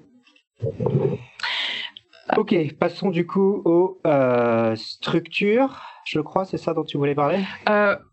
Oui, mais en fait, je me rends compte que je n'ai pas vraiment expliqué c'est quoi les possibilités pour expliquer l'accélération de l'expansion. Ok, mais du coup, c'est ça que c'était. Normalement, c'était une interview que je voulais aller. C'est du coup, voilà. Donc on. Parce que du coup, là, donc les distances, c'est ça qui a été utilisé pour découvrir l'accélération de l'expansion de l'univers. Ok. Donc 98, on découvre une accélération de l'expansion de l'univers alors qu'on s'attendait à une décélération de l'expansion de l'univers. Et quelles sont les théories qui sont expliquées à ce moment-là? La façon la plus simple d'expliquer l'accélération de l'expansion, c'est d'avoir je vous ai dit, donc déjà la force majeure aux échelles cosmologiques, c'est la gravitation. C'est quoi la théorie qui décrit la gravitation qu'on utilise aujourd'hui? C'est la théorie d'Einstein de la relativité générale. Donc à chaque fois que je commence à expliquer l'accélération, j'ai envie de dire alors, on commence avec la relativité générale. Mais d'ailleurs, c'est un domaine vraiment à part et je suis pas non plus une spécialiste de la relativité générale. Mais bref, je peux vous dire au moins ça, que en fait, une façon d'expliquer cette accélération, c'est d'ajouter une constante dans ces équations d'Einstein. Donc tu prends les équations de la relativité générale, tu ajoutes une constante qu'on appelle la constante cosmologique, lambda, ce V à l'envers, la lettre grecque lambda, et tu l'appliques à l'univers, tu obtiens une expansion qui s'accélère au bout d'un moment. Ok, donc une modification de la théorie sans ajouter d'autres éléments pourrait expliquer cette accélération. Oui, mais juste une petite constante, tu vois, c'est pas grand chose, une petite constante. Ok. De façon plus générale, ce que tu peux aussi expliquer cette accélération grâce à ce qu'on appelle donc l'énergie sombre, dont je vous ai parlé tout à l'heure. 1h30 d'émission, ça y est. Ça y est. Non, c'est pas vrai, 1h30. Donc, alors, là, l'énergie sombre, l'énergie noire, c'est un truc qui est partout dans l'univers, si tu veux. Un espèce de fluide. En fait, en cosmologie, on considère la matière, la lumière, etc. comme des fluides, tu vois. Et après, c'est vraiment l'évolution de ces fluides qu'on considère. Et donc, l'énergie noire, ça serait comme un fluide. Et comment on décrit... Alors ça, c'est technique. Hein, si vous voulez juste penser à autre chose pendant une minute, c'est peut-être le moment. Une façon de décrire ces fluides en cosmologie, c'est par ce qu'on appelle les équations d'état. Équations d'état. Qu'on note W, parce qu'à chaque fois on note les machins avec des lettres. Okay. Et en fait, c'est ce qui relie la pression à la densité du fluide. D'accord ? Okay. C'est une sorte de Navier-Stokes cosmologique ? Ouais. Ouais, Navier-Stokes, c'est les équations l'équation des fluides. C'est vraiment une propriété du fluide. C'est pas une évolution, hein. C'est juste tu as la pression du fluide et la densité. Je suis un peu perdu dans ce que tu es en train de nous raconter là. En gros, tu es en train de nous expliquer comment est décrite la matière noire, c'est ça ? L'énergie noire. L'énergie noire, pardon. Et mais la matière noire, tu peux la décrire aussi comme ça. Oui. C'est ça, c'est que tu es en train de nous donner les éléments qui vont nous permettre de comprendre ce que c'est un peu plus, c'est ça ? Oui, exactement. Parce que en fait...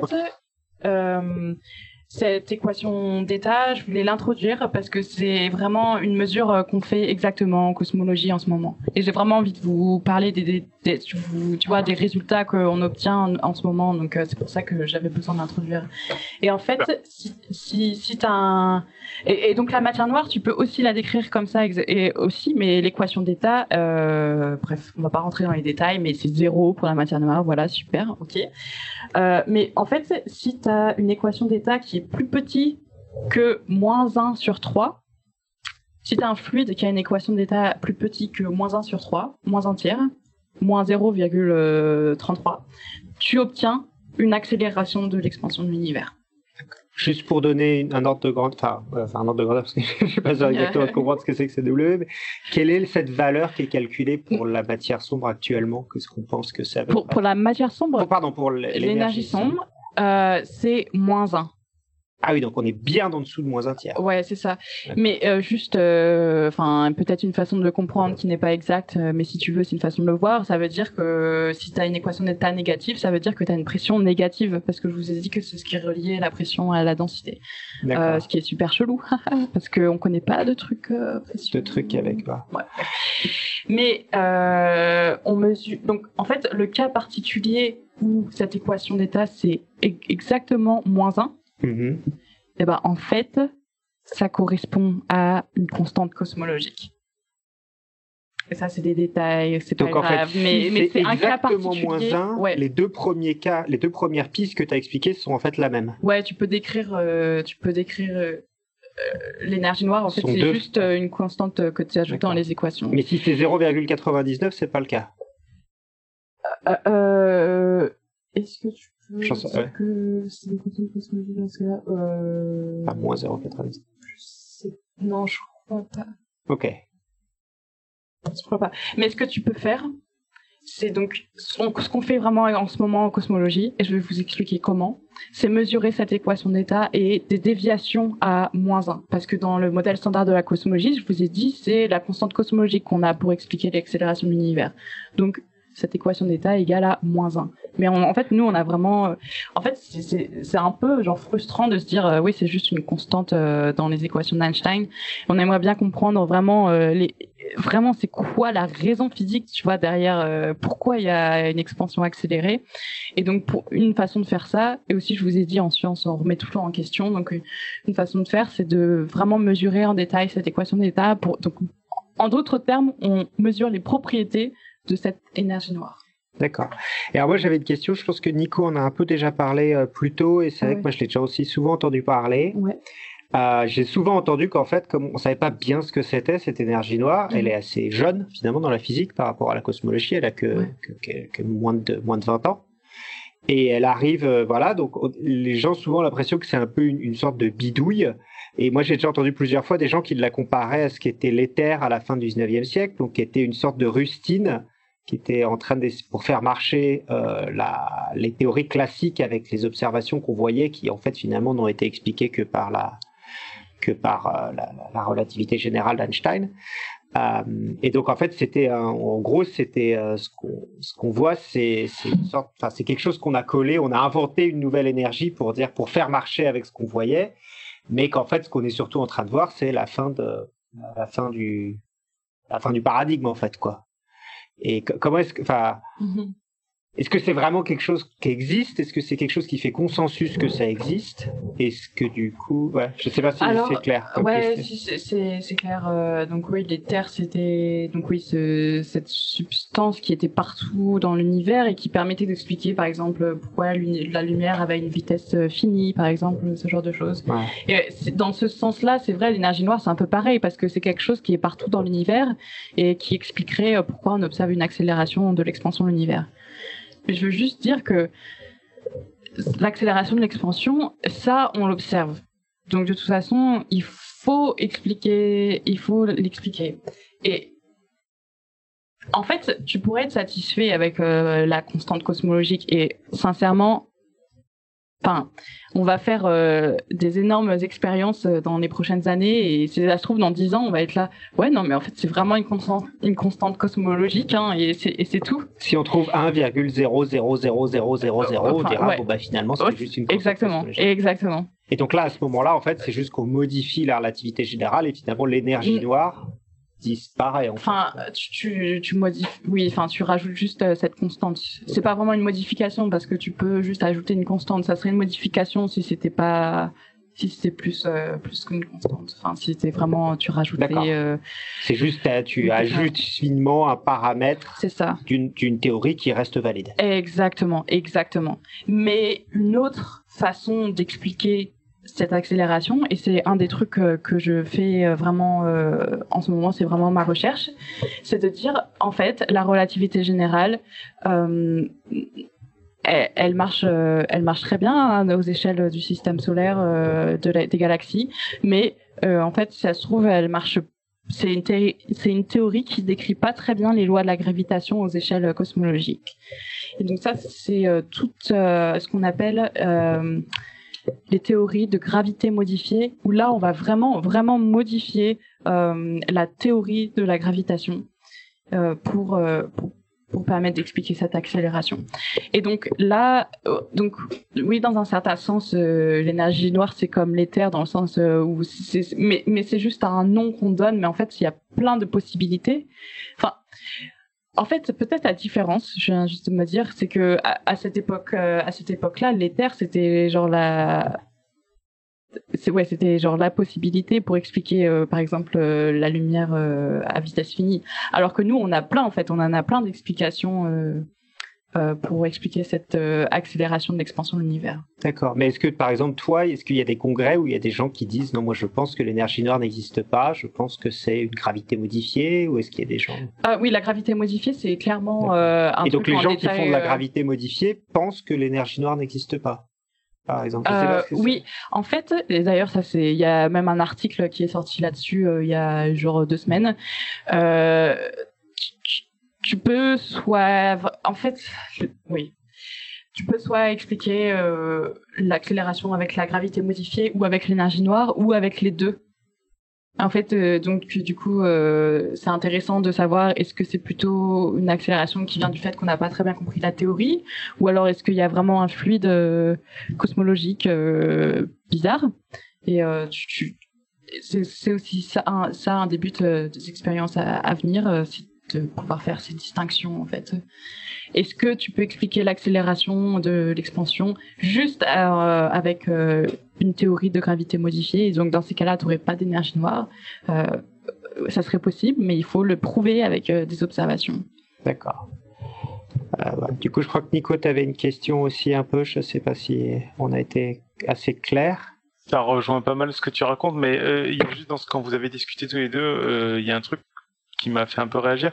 Ça veut dire que si on modifie la constante cosmologique, il n'y a plus d'énergie noire, il n'y a plus besoin d'énergie noire dans l'univers, ou j'ai pas compris? Si tu modifies la théorie de la relativité générale, tu pourrais, tu pourrais ne pas avoir besoin d'énergie noire pour expliquer l'accélération. D'accord, mais juste avoir une constante cosmologique ajustée, ça suffit pas pour ne plus avoir besoin d'énergie noire. En fait, c'est que constante cosmologique, énergie noire, c'est presque, c'est un peu la même chose en fait. C'est un peu compliqué de séparer. En fait, j'ai voulu séparer parce que la constante cosmologique, c'est un cas particulier qui est vraiment celui de qui fait consensus aujourd'hui, mais qu'on essaye de challenge. Mais oui, constante cosmologique, énergie noire, c'est un peu la même chose. Donc en gros, d'un côté, on a la constante cosmologique énergie noire qui, en gros, est à peu près la même chose, et de l'autre côté, les histoires sur lesquelles toi tu travailles, qui seraient de dire peut-être que la relativité n'est pas bonne à ces échelles-là, et il faut modéliser ça autrement. Et l'intérêt de faire ça, ce serait de dire, bah, finalement, l'énergie noire n'existe pas, et on a un modèle de l'univers qui colle mieux au niveau cosmologique, un peu comme on a fait à l'époque de la relativité. Pour plus avoir besoin de force, on est passé à un espace-temps et à un champ de gravité pour ne plus avoir besoin de force à distance qui posait des problèmes idéologiques aux scientifiques. C'est exactement ça, exactement, ouais. Ok, donc il y a une question, je ne sais pas, sur le fait que la constante cosmologique a été mesurée par deux méthodes différentes et qu'il n'y a pas les mêmes. Je crois que tu en parles un peu plus tard. Non, je ne vais pas en parler, mais je peux dire très vite fait. Alors, une des explications des origines physiques pour cette constante cosmologique, ça serait que en fait, c'est l'énergie du vide. Okay. Ouais. En fait, c'est quand tu as du vide dans l'espace, l'énergie, elle n'est pas nulle parce qu'il y a tout le temps création de particules en constant. Et en fait, une idée, ça serait de dire, bah, en fait, la constante cosmologique, c'est cette énergie non nulle qui est dans l'univers. Ouais. Tu peux faire des mesures expérimentales de cette énergie du vide. Et en effet, si tu compares entre les mesures cosmologiques et les mesures expérimentales, il y a une différence de 10 puissance moins 120 entre ces deux mesures. D'accord. Donc en fait, c'est aussi pour ça qu'on se dit la constante cosmologique, c'est bizarre parce que ça correspond pas du tout à ce à quoi sa valeur ne correspond pas du tout à quoi on s'attend expérimentalement. D'accord. Mais je ne vais pas rentrer dans les détails parce que c'est super technique de comment ils mesurent, de faire le lien entre les deux, c'est assez technique et c'est un peu à la louche, mais ça donne une idée de quand même pourquoi c'est pas complètement satisfaisant. Des puissances moins 120, c'est plus satisfaisant. Mais ça dépend des unités d'ordre desquelles tu considères. Enfin, bref. Mais ça c'est un exemple, vraiment fort. Ok. Donc on va essayer d'avancer un peu parce que on commence à se faire faim. Donc je sais pas, est-ce qu'on peut passer, donc est-ce que tu y avait d'autres solutions que tu voulais évoquer? Non, ok, donc du coup on peut, je rappelle un peu. On a une observation qui est l'expansion de l'univers, accélérée de l'univers. On a plusieurs pistes possibles, donc gravité modifiée, énergie noire, et qui est plus ou moins équivalent de ce que tu nous dis, c'est constante cosmologique, qui est plus ou moins équivalent avec cette énergie noire en termes théoriques. Ouais. Et est-ce qu'il y a des observations qu'on peut faire pour permettre de discriminer entre ces pistes, c'est-à-dire c'est plutôt une modification de la gravité, de la relativité générale, ou c'est la relativité générale en ajoutant une énergie en plus? Donc il y a plusieurs façons de faire ça, donc soit avec les supernovae, comme on a dit tout à l'heure, les distances, les chandelles standards, ou alors avec cette règle standard oscillation baryonique acoustique. Mais en fait, moi, ce à quoi je m'intéresse en particulier, c'est de mesurer en fait la vitesse de formation des structures de matière noire. Donc je vous ai expliqué tout à l'heure comment les structures se forment et comment elles évoluent. Hein, tu as juste des fluctuations de matière et ça agrège de plus en plus de matière. Et la vitesse de cette agrégation, tu peux la mesurer. Mais en fait, le problème, c'est que là, on parle de matière noire, donc de la matière qu'on ne voit pas. Donc il faut qu'on trouve une façon de pouvoir sonder cette matière invisible. Et la façon qui est vraiment prend énormément d'importance en ce moment et va être super importante et va prendre, je pense, le rôle du fond diffus-cosmologique dans les dernières années pour affirmer le modèle Lambda CDM. Là, c'est vraiment cet observable qui va être utilisé. C'est le lentillage gravitationnel faible. En anglais, c'est weak lensing. OK. Très vite fait, c'est quoi ? En fait, quand tu as de la matière, ça va te déformer ton...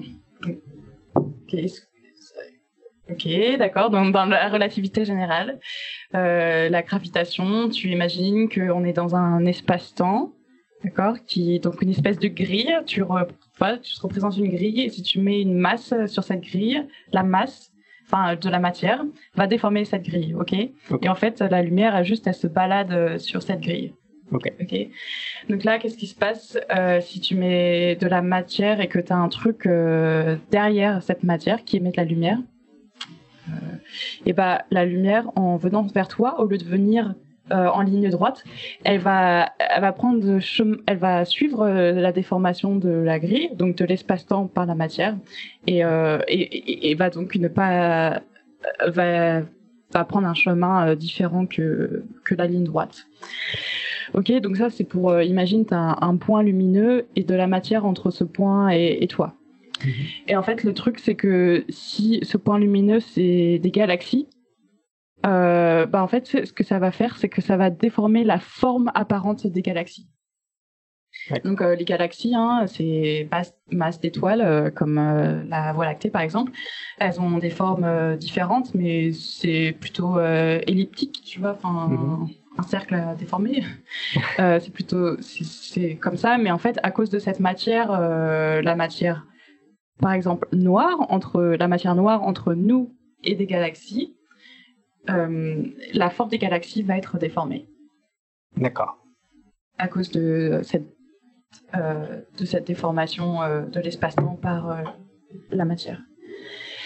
Et le petit problème, c'est que le lentillage gravitationnel faible, ça s'appelle faible parce que en fait, ça fait des déformations minuscules que tu peux pas voir à l'œil nu.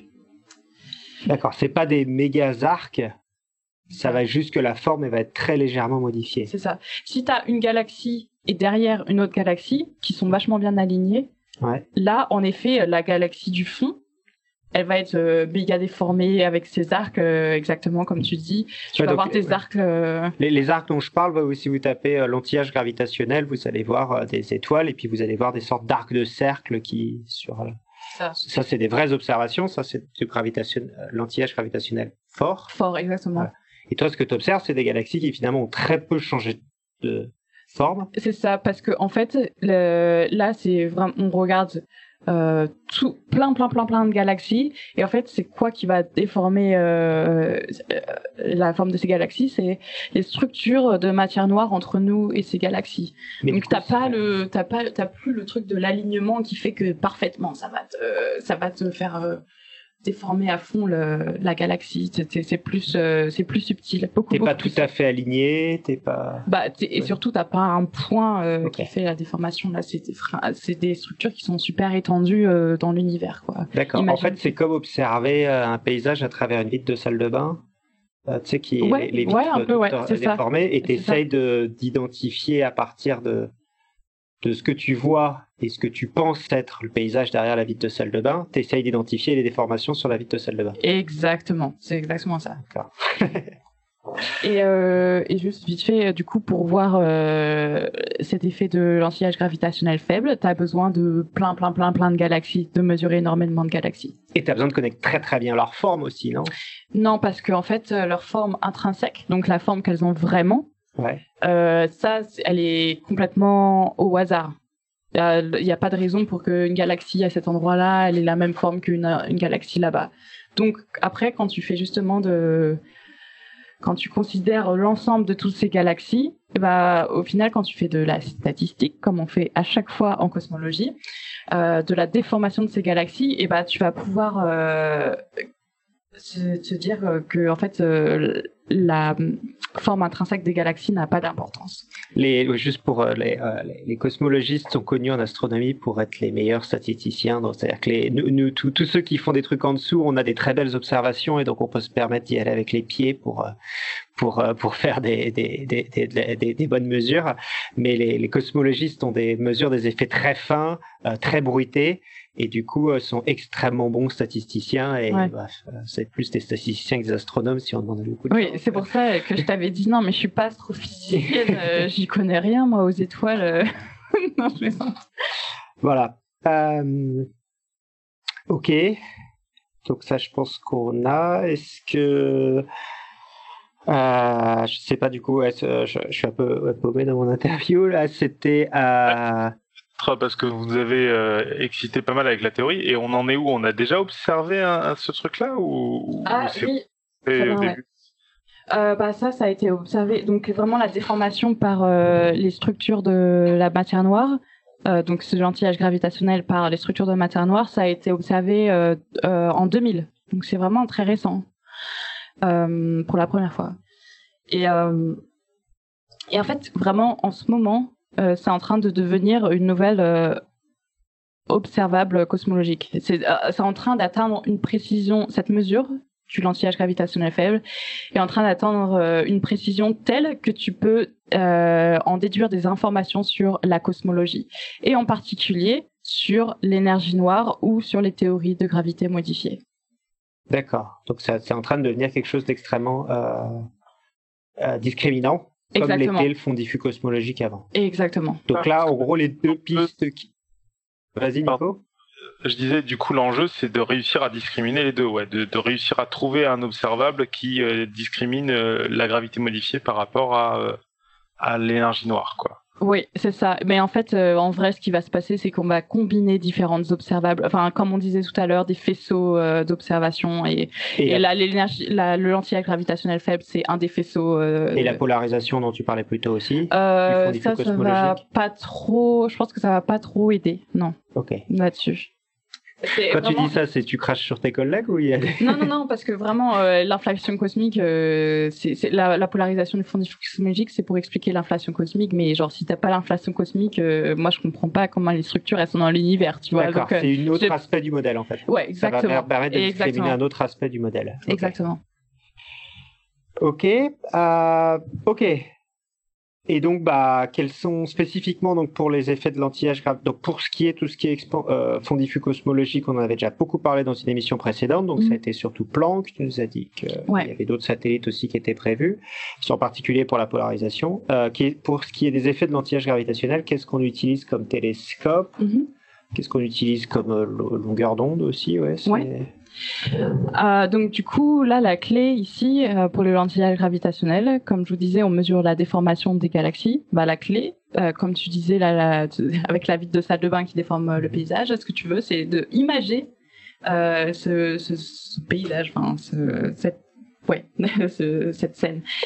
Donc là le but c'est de prendre des photos vraiment de galaxies.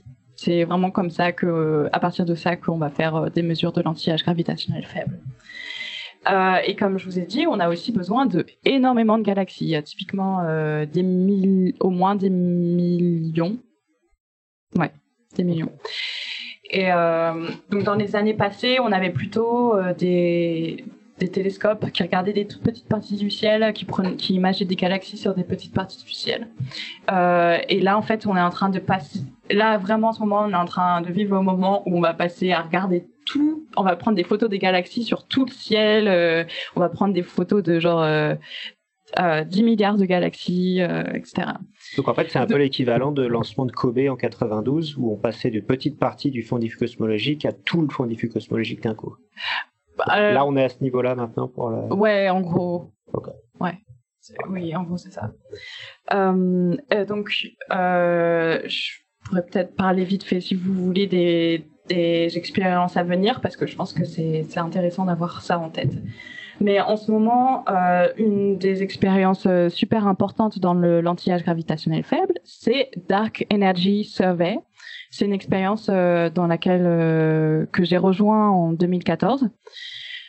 Donc, on utilise un télescope de 4 mètres de diamètre au Chili, à 2500 mètres d'altitude. On a une caméra qui regarde, qui peut imager une assez grande partie du ciel d'un seul coup. Et on a imagé au total 10% du ciel. Donc c'est pas mal, vraiment pas mal. Et donc on a vraiment imagé les galaxies pendant 6 ans.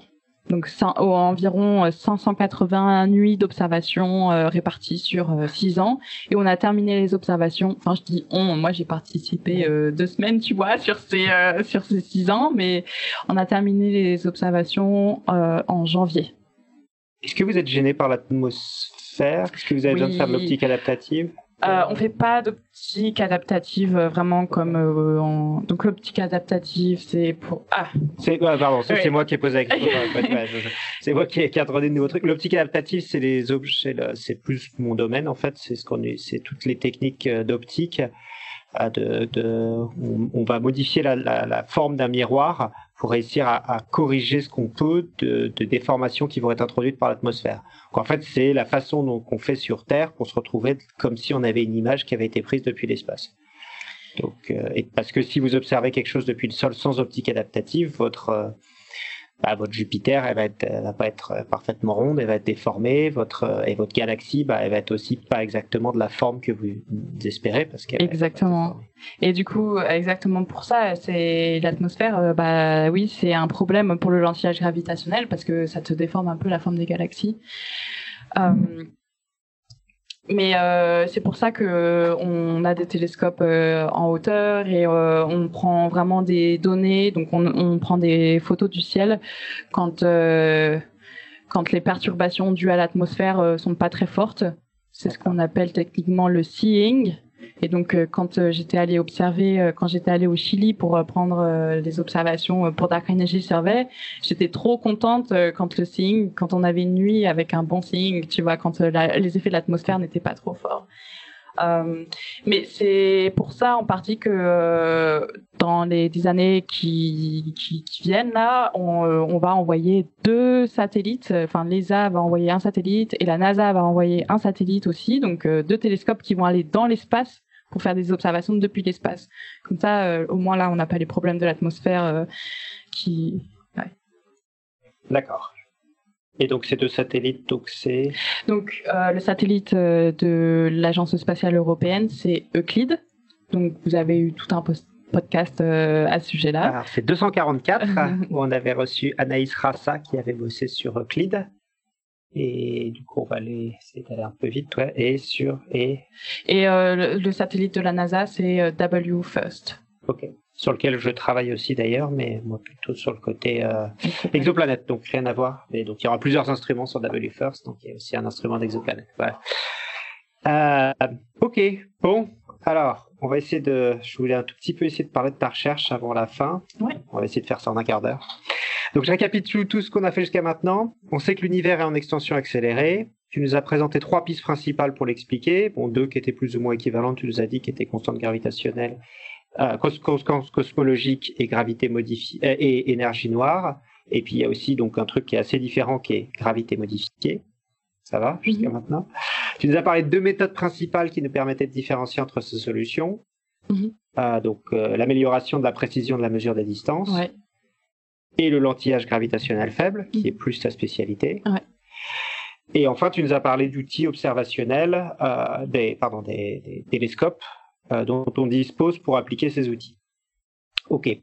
Est-ce que tu peux nous parler spécifiquement du coup? Donc tu nous as déjà dit que tu participais à des surveys d'observation, des relevés, je pense qu'on dit en français, oui. Survey, voilà. Des relevés donc qui observaient sur des télescopes au sol. Qu'est-ce que c'est du coup tes autres projets en particulier? Donc dans cette collaboration Dark Energy Survey, un de mes buts, c'est en effet de mesurer des déviations à la relativité générale. Donc tu prends la relativité générale, tu dis ok, si cette théorie est vraie aux échelles cosmologiques, je m'attends à voir cet effet de l'anti-âge gravitationnel faible, à un certain effet. D'accord. Et moi, en fait, mon but, c'est d'utiliser les données de Dark Energy Survey, de l'anti-âge gravitationnel, pour pouvoir voir si, en effet, la relativité générale est correcte ou pas. Ok. Et pour l'instant, avec la première année, donc j'ai participé énormément à faire cette étude avec la première année d'observation de Dark Energy Survey.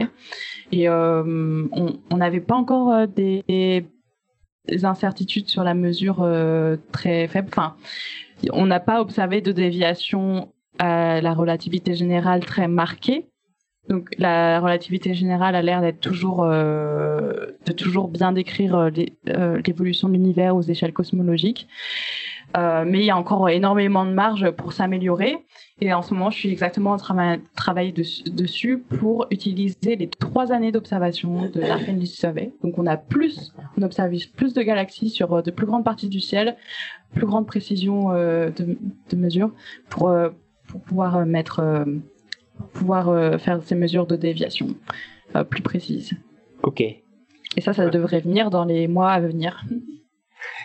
C'est pour que la publication à la fin de l'année peut-être. On serre les doigts. D'accord. On croise les doigts. J'ai aussi une autre partie de mon boulot en ce moment que je suis en train de développer, c'est de comprendre les détecteurs qu'on va utiliser dans les satellites, par exemple WFIRST ou Euclid.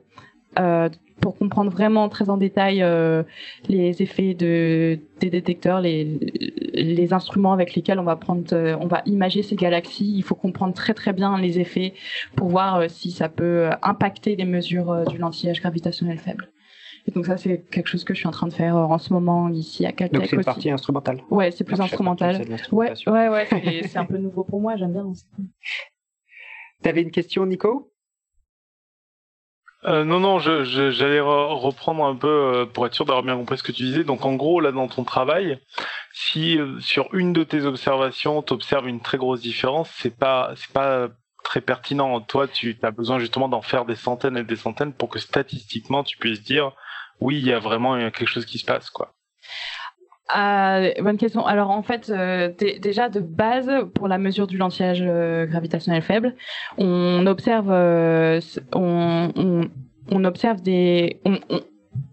utilise les observations de millions de galaxies déjà de base. Et donc à partir de la déformation de ces millions de galaxies, c'est là oui, on met des contraintes sur on observe si la relativité générale est toujours correcte ou pas. Mais en effet, si, imagine, on observe que, et ça c'est vraiment quelque chose auquel les cosmologistes pensent énormément en ce moment, c'est si j'observe que la relativité générale n'est pas vraie, en fait, avec cette mesure, et ben d'autres personnes vont faire des mesures, soit en utilisant donc les supernovas dont je vous ai parlé, ou enfin les mesures de distance ou le fond diffus cosmologique, enfin d'autres choses, ou alors reproduire des observations de lentillage gravitationnel faible pour reproduire mes résultats et pour pouvoir voir si en effet soit ça se trouve j'ai fait une erreur, tu vois, dans mon analyse, ou si c'est vraiment le fait que il y a un problème. Et du coup, ouais, donc c'est pour ça qu'en fait, pour finir sur la discussion, c'est pour ça qu'en fait tu passes plusieurs années à faire un peu les mêmes expérimentations parce que ça prend énormément de temps d'arriver à une conclusion, en fait, c'est ça? Oui, c'est ça. Tu veux dire dans le sens, mais Est-ce que tu veux dire, genre, mais pourquoi vous avez besoin d'encore plus d'expérience de l'anti-âge gravitationnel si juste une expérience, ça suffit pour savoir... Est-ce que c'est ça, cette question ? C'est surtout que j'avais l'impression, que quand tu le décrivais, que ça faisait plusieurs années que tu répétais un peu un protocole très similaire. Et c'est pour ça que je veux comprendre pourquoi il y a cette démarche-là. Ouais, parce que en fait, déjà, à chaque fois... qu'on reproduit cette méthode, les données, elles sont de mieux en mieux. Elles sont de plus en plus précises. Ce qui veut dire que tes mesures cosmologiques, donc de l'énergie noire ou de la gravité modifiée, sont de plus en plus précises. Et parce que on n'est toujours pas capable de séparer entre les deux, on a besoin de encore aller plus loin. Mais attention, à chaque fois, parce que les données sont plus précises, il y a des problèmes nouveaux qui apparaissent. Du coup, à chaque fois, il faut qu'on adapte l'analyse qu'on fait. Hein. C'est pas exactement la même chose à chaque fois. À chaque fois, on rajoute des problèmes, tu vois, et on se dit, OK, il faut vérifier ça, etc. Mais ça, c'est la grande histoire de l'astronomie. Hein. L'univers, il n'a pas changé depuis qu'on a commencé à faire de l'astronomie, c'est juste nos instruments qui ont changé depuis Archimède, quoi. Donc on passe notre temps à répéter des nouvelles observables pour apprendre pour réobserver les mêmes objets encore et apprendre plus de choses sur eux, quoi. OK. Voilà, donc bon, j'espère que j'ai déjà plusieurs fois récapitulé, donc je pense que c'est pas la peine. Est-ce que tu peux nous parler de ce qui reste à faire, en conclusion de les futurs défis qui restent là-dedans? Alors, il y a les défis des observations, donc faire des mesures extrêmement précises du lentillage gravitationnel faible. Ensuite, il faut aussi développer extrêmement bien notre analyse statistique, donc développer des outils statistiques vraiment hyper puissants. Ça me fait rire en fait, parce que c'est vrai que parmi les astrophysiciens, les cosmologistes sont connus pour être... Moi, quand j'ai un problème statistique, je vais voir mon copain cosmologiste. Hein, oui. On ne sait pas faire des statistiques sans les cosmologistes. Mais juste pour finir avec le satellite Euclid et WFIRST, c'est peut-être aussi déjà avec Dark Energy Survey, mais je pense qu'il n'y aura pas assez de précision. Vraiment, dans les 10 prochaines années, on va avoir des réponses à ces questions de l'accélération de l'expansion de l'univers, parce qu'on va atteindre des précisions énormes dessus. Et enfin, c'est-à-dire qu'il va y avoir un énorme paquet de théories qui vont se retrouver invalidées. Voilà. Par les résultats de ces expériences-là, quoi. Ouais. Mais il faut aussi qu'on développe aussi d'autres façons de pouvoir distinguer entre les différents. Mais enfin, oui, il y a énormément de recherches qui est fait là-dessus. Mais okay. C'est ça. Très bien. Ok, et juste pour conclure, je voulais tu nous as déjà pas mal parlé, mais je voulais un peu que tu nous décrives un peu ta journée de travail typique. Je sais pas si ça existe. Oui. Enfin, il y a beaucoup de.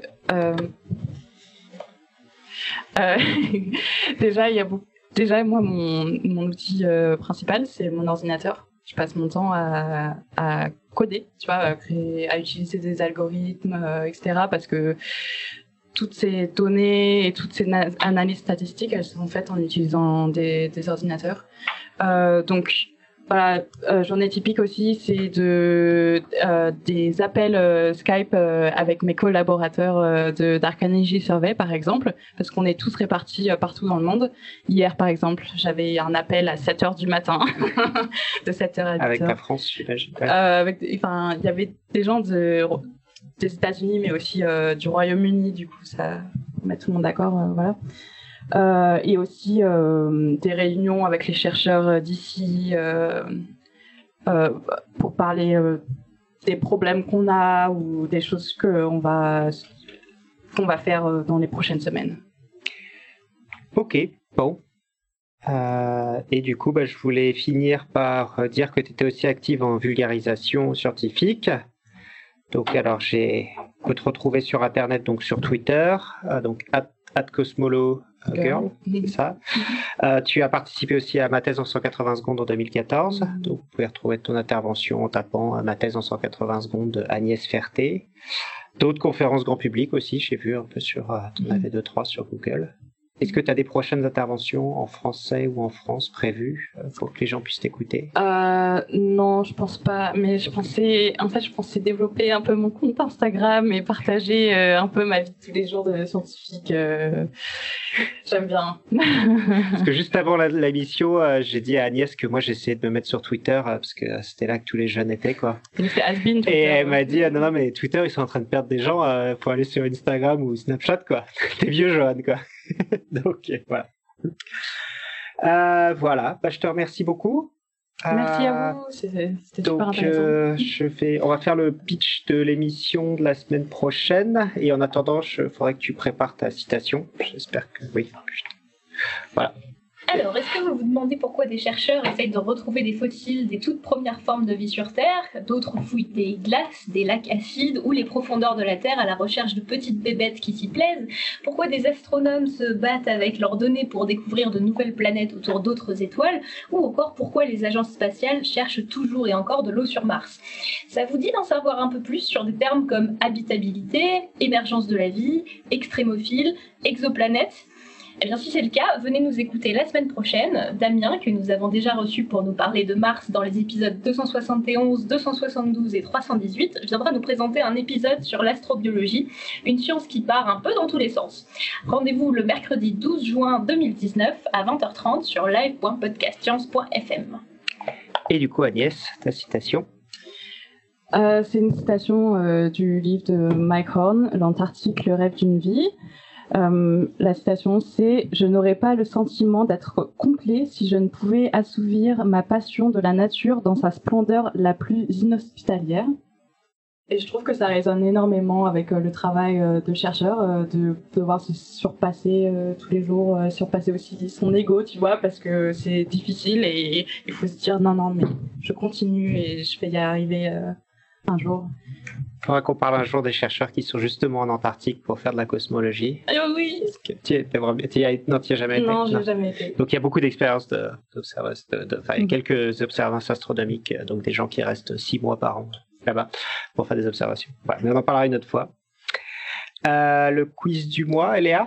Donc je rappelle que notre quiz en cours est les 3C, info ou intox. Donc je reformule, est-ce que la consommation simultanée de cigarettes et de café est laxative? Est-ce un mythe, une légende? Est-ce que tu as une opinion sur la question, Agnès? Mais moi je bois pas de café, alors je sais pas. Tu ne fumes pas et tu bois pas de café donc... oui, non je sais pas. What? T'es un chercheur qui boit pas de café, ça existe? Ouais, oui, je sais, mais je bois du thé à la place. Contacts sociaux.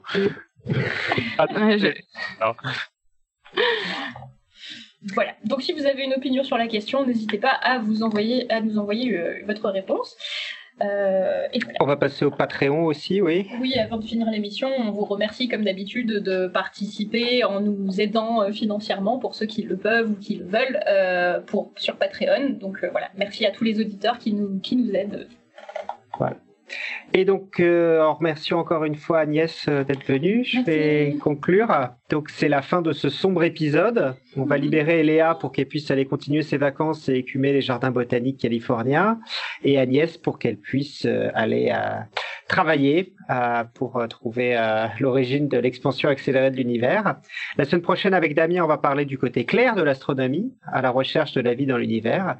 On remercie énormément Agnès pour avoir bien voulu partager avec nous son expertise dans ce domaine et on espère qu'elle reviendra bientôt. En attendant, que servir la science soit votre joie.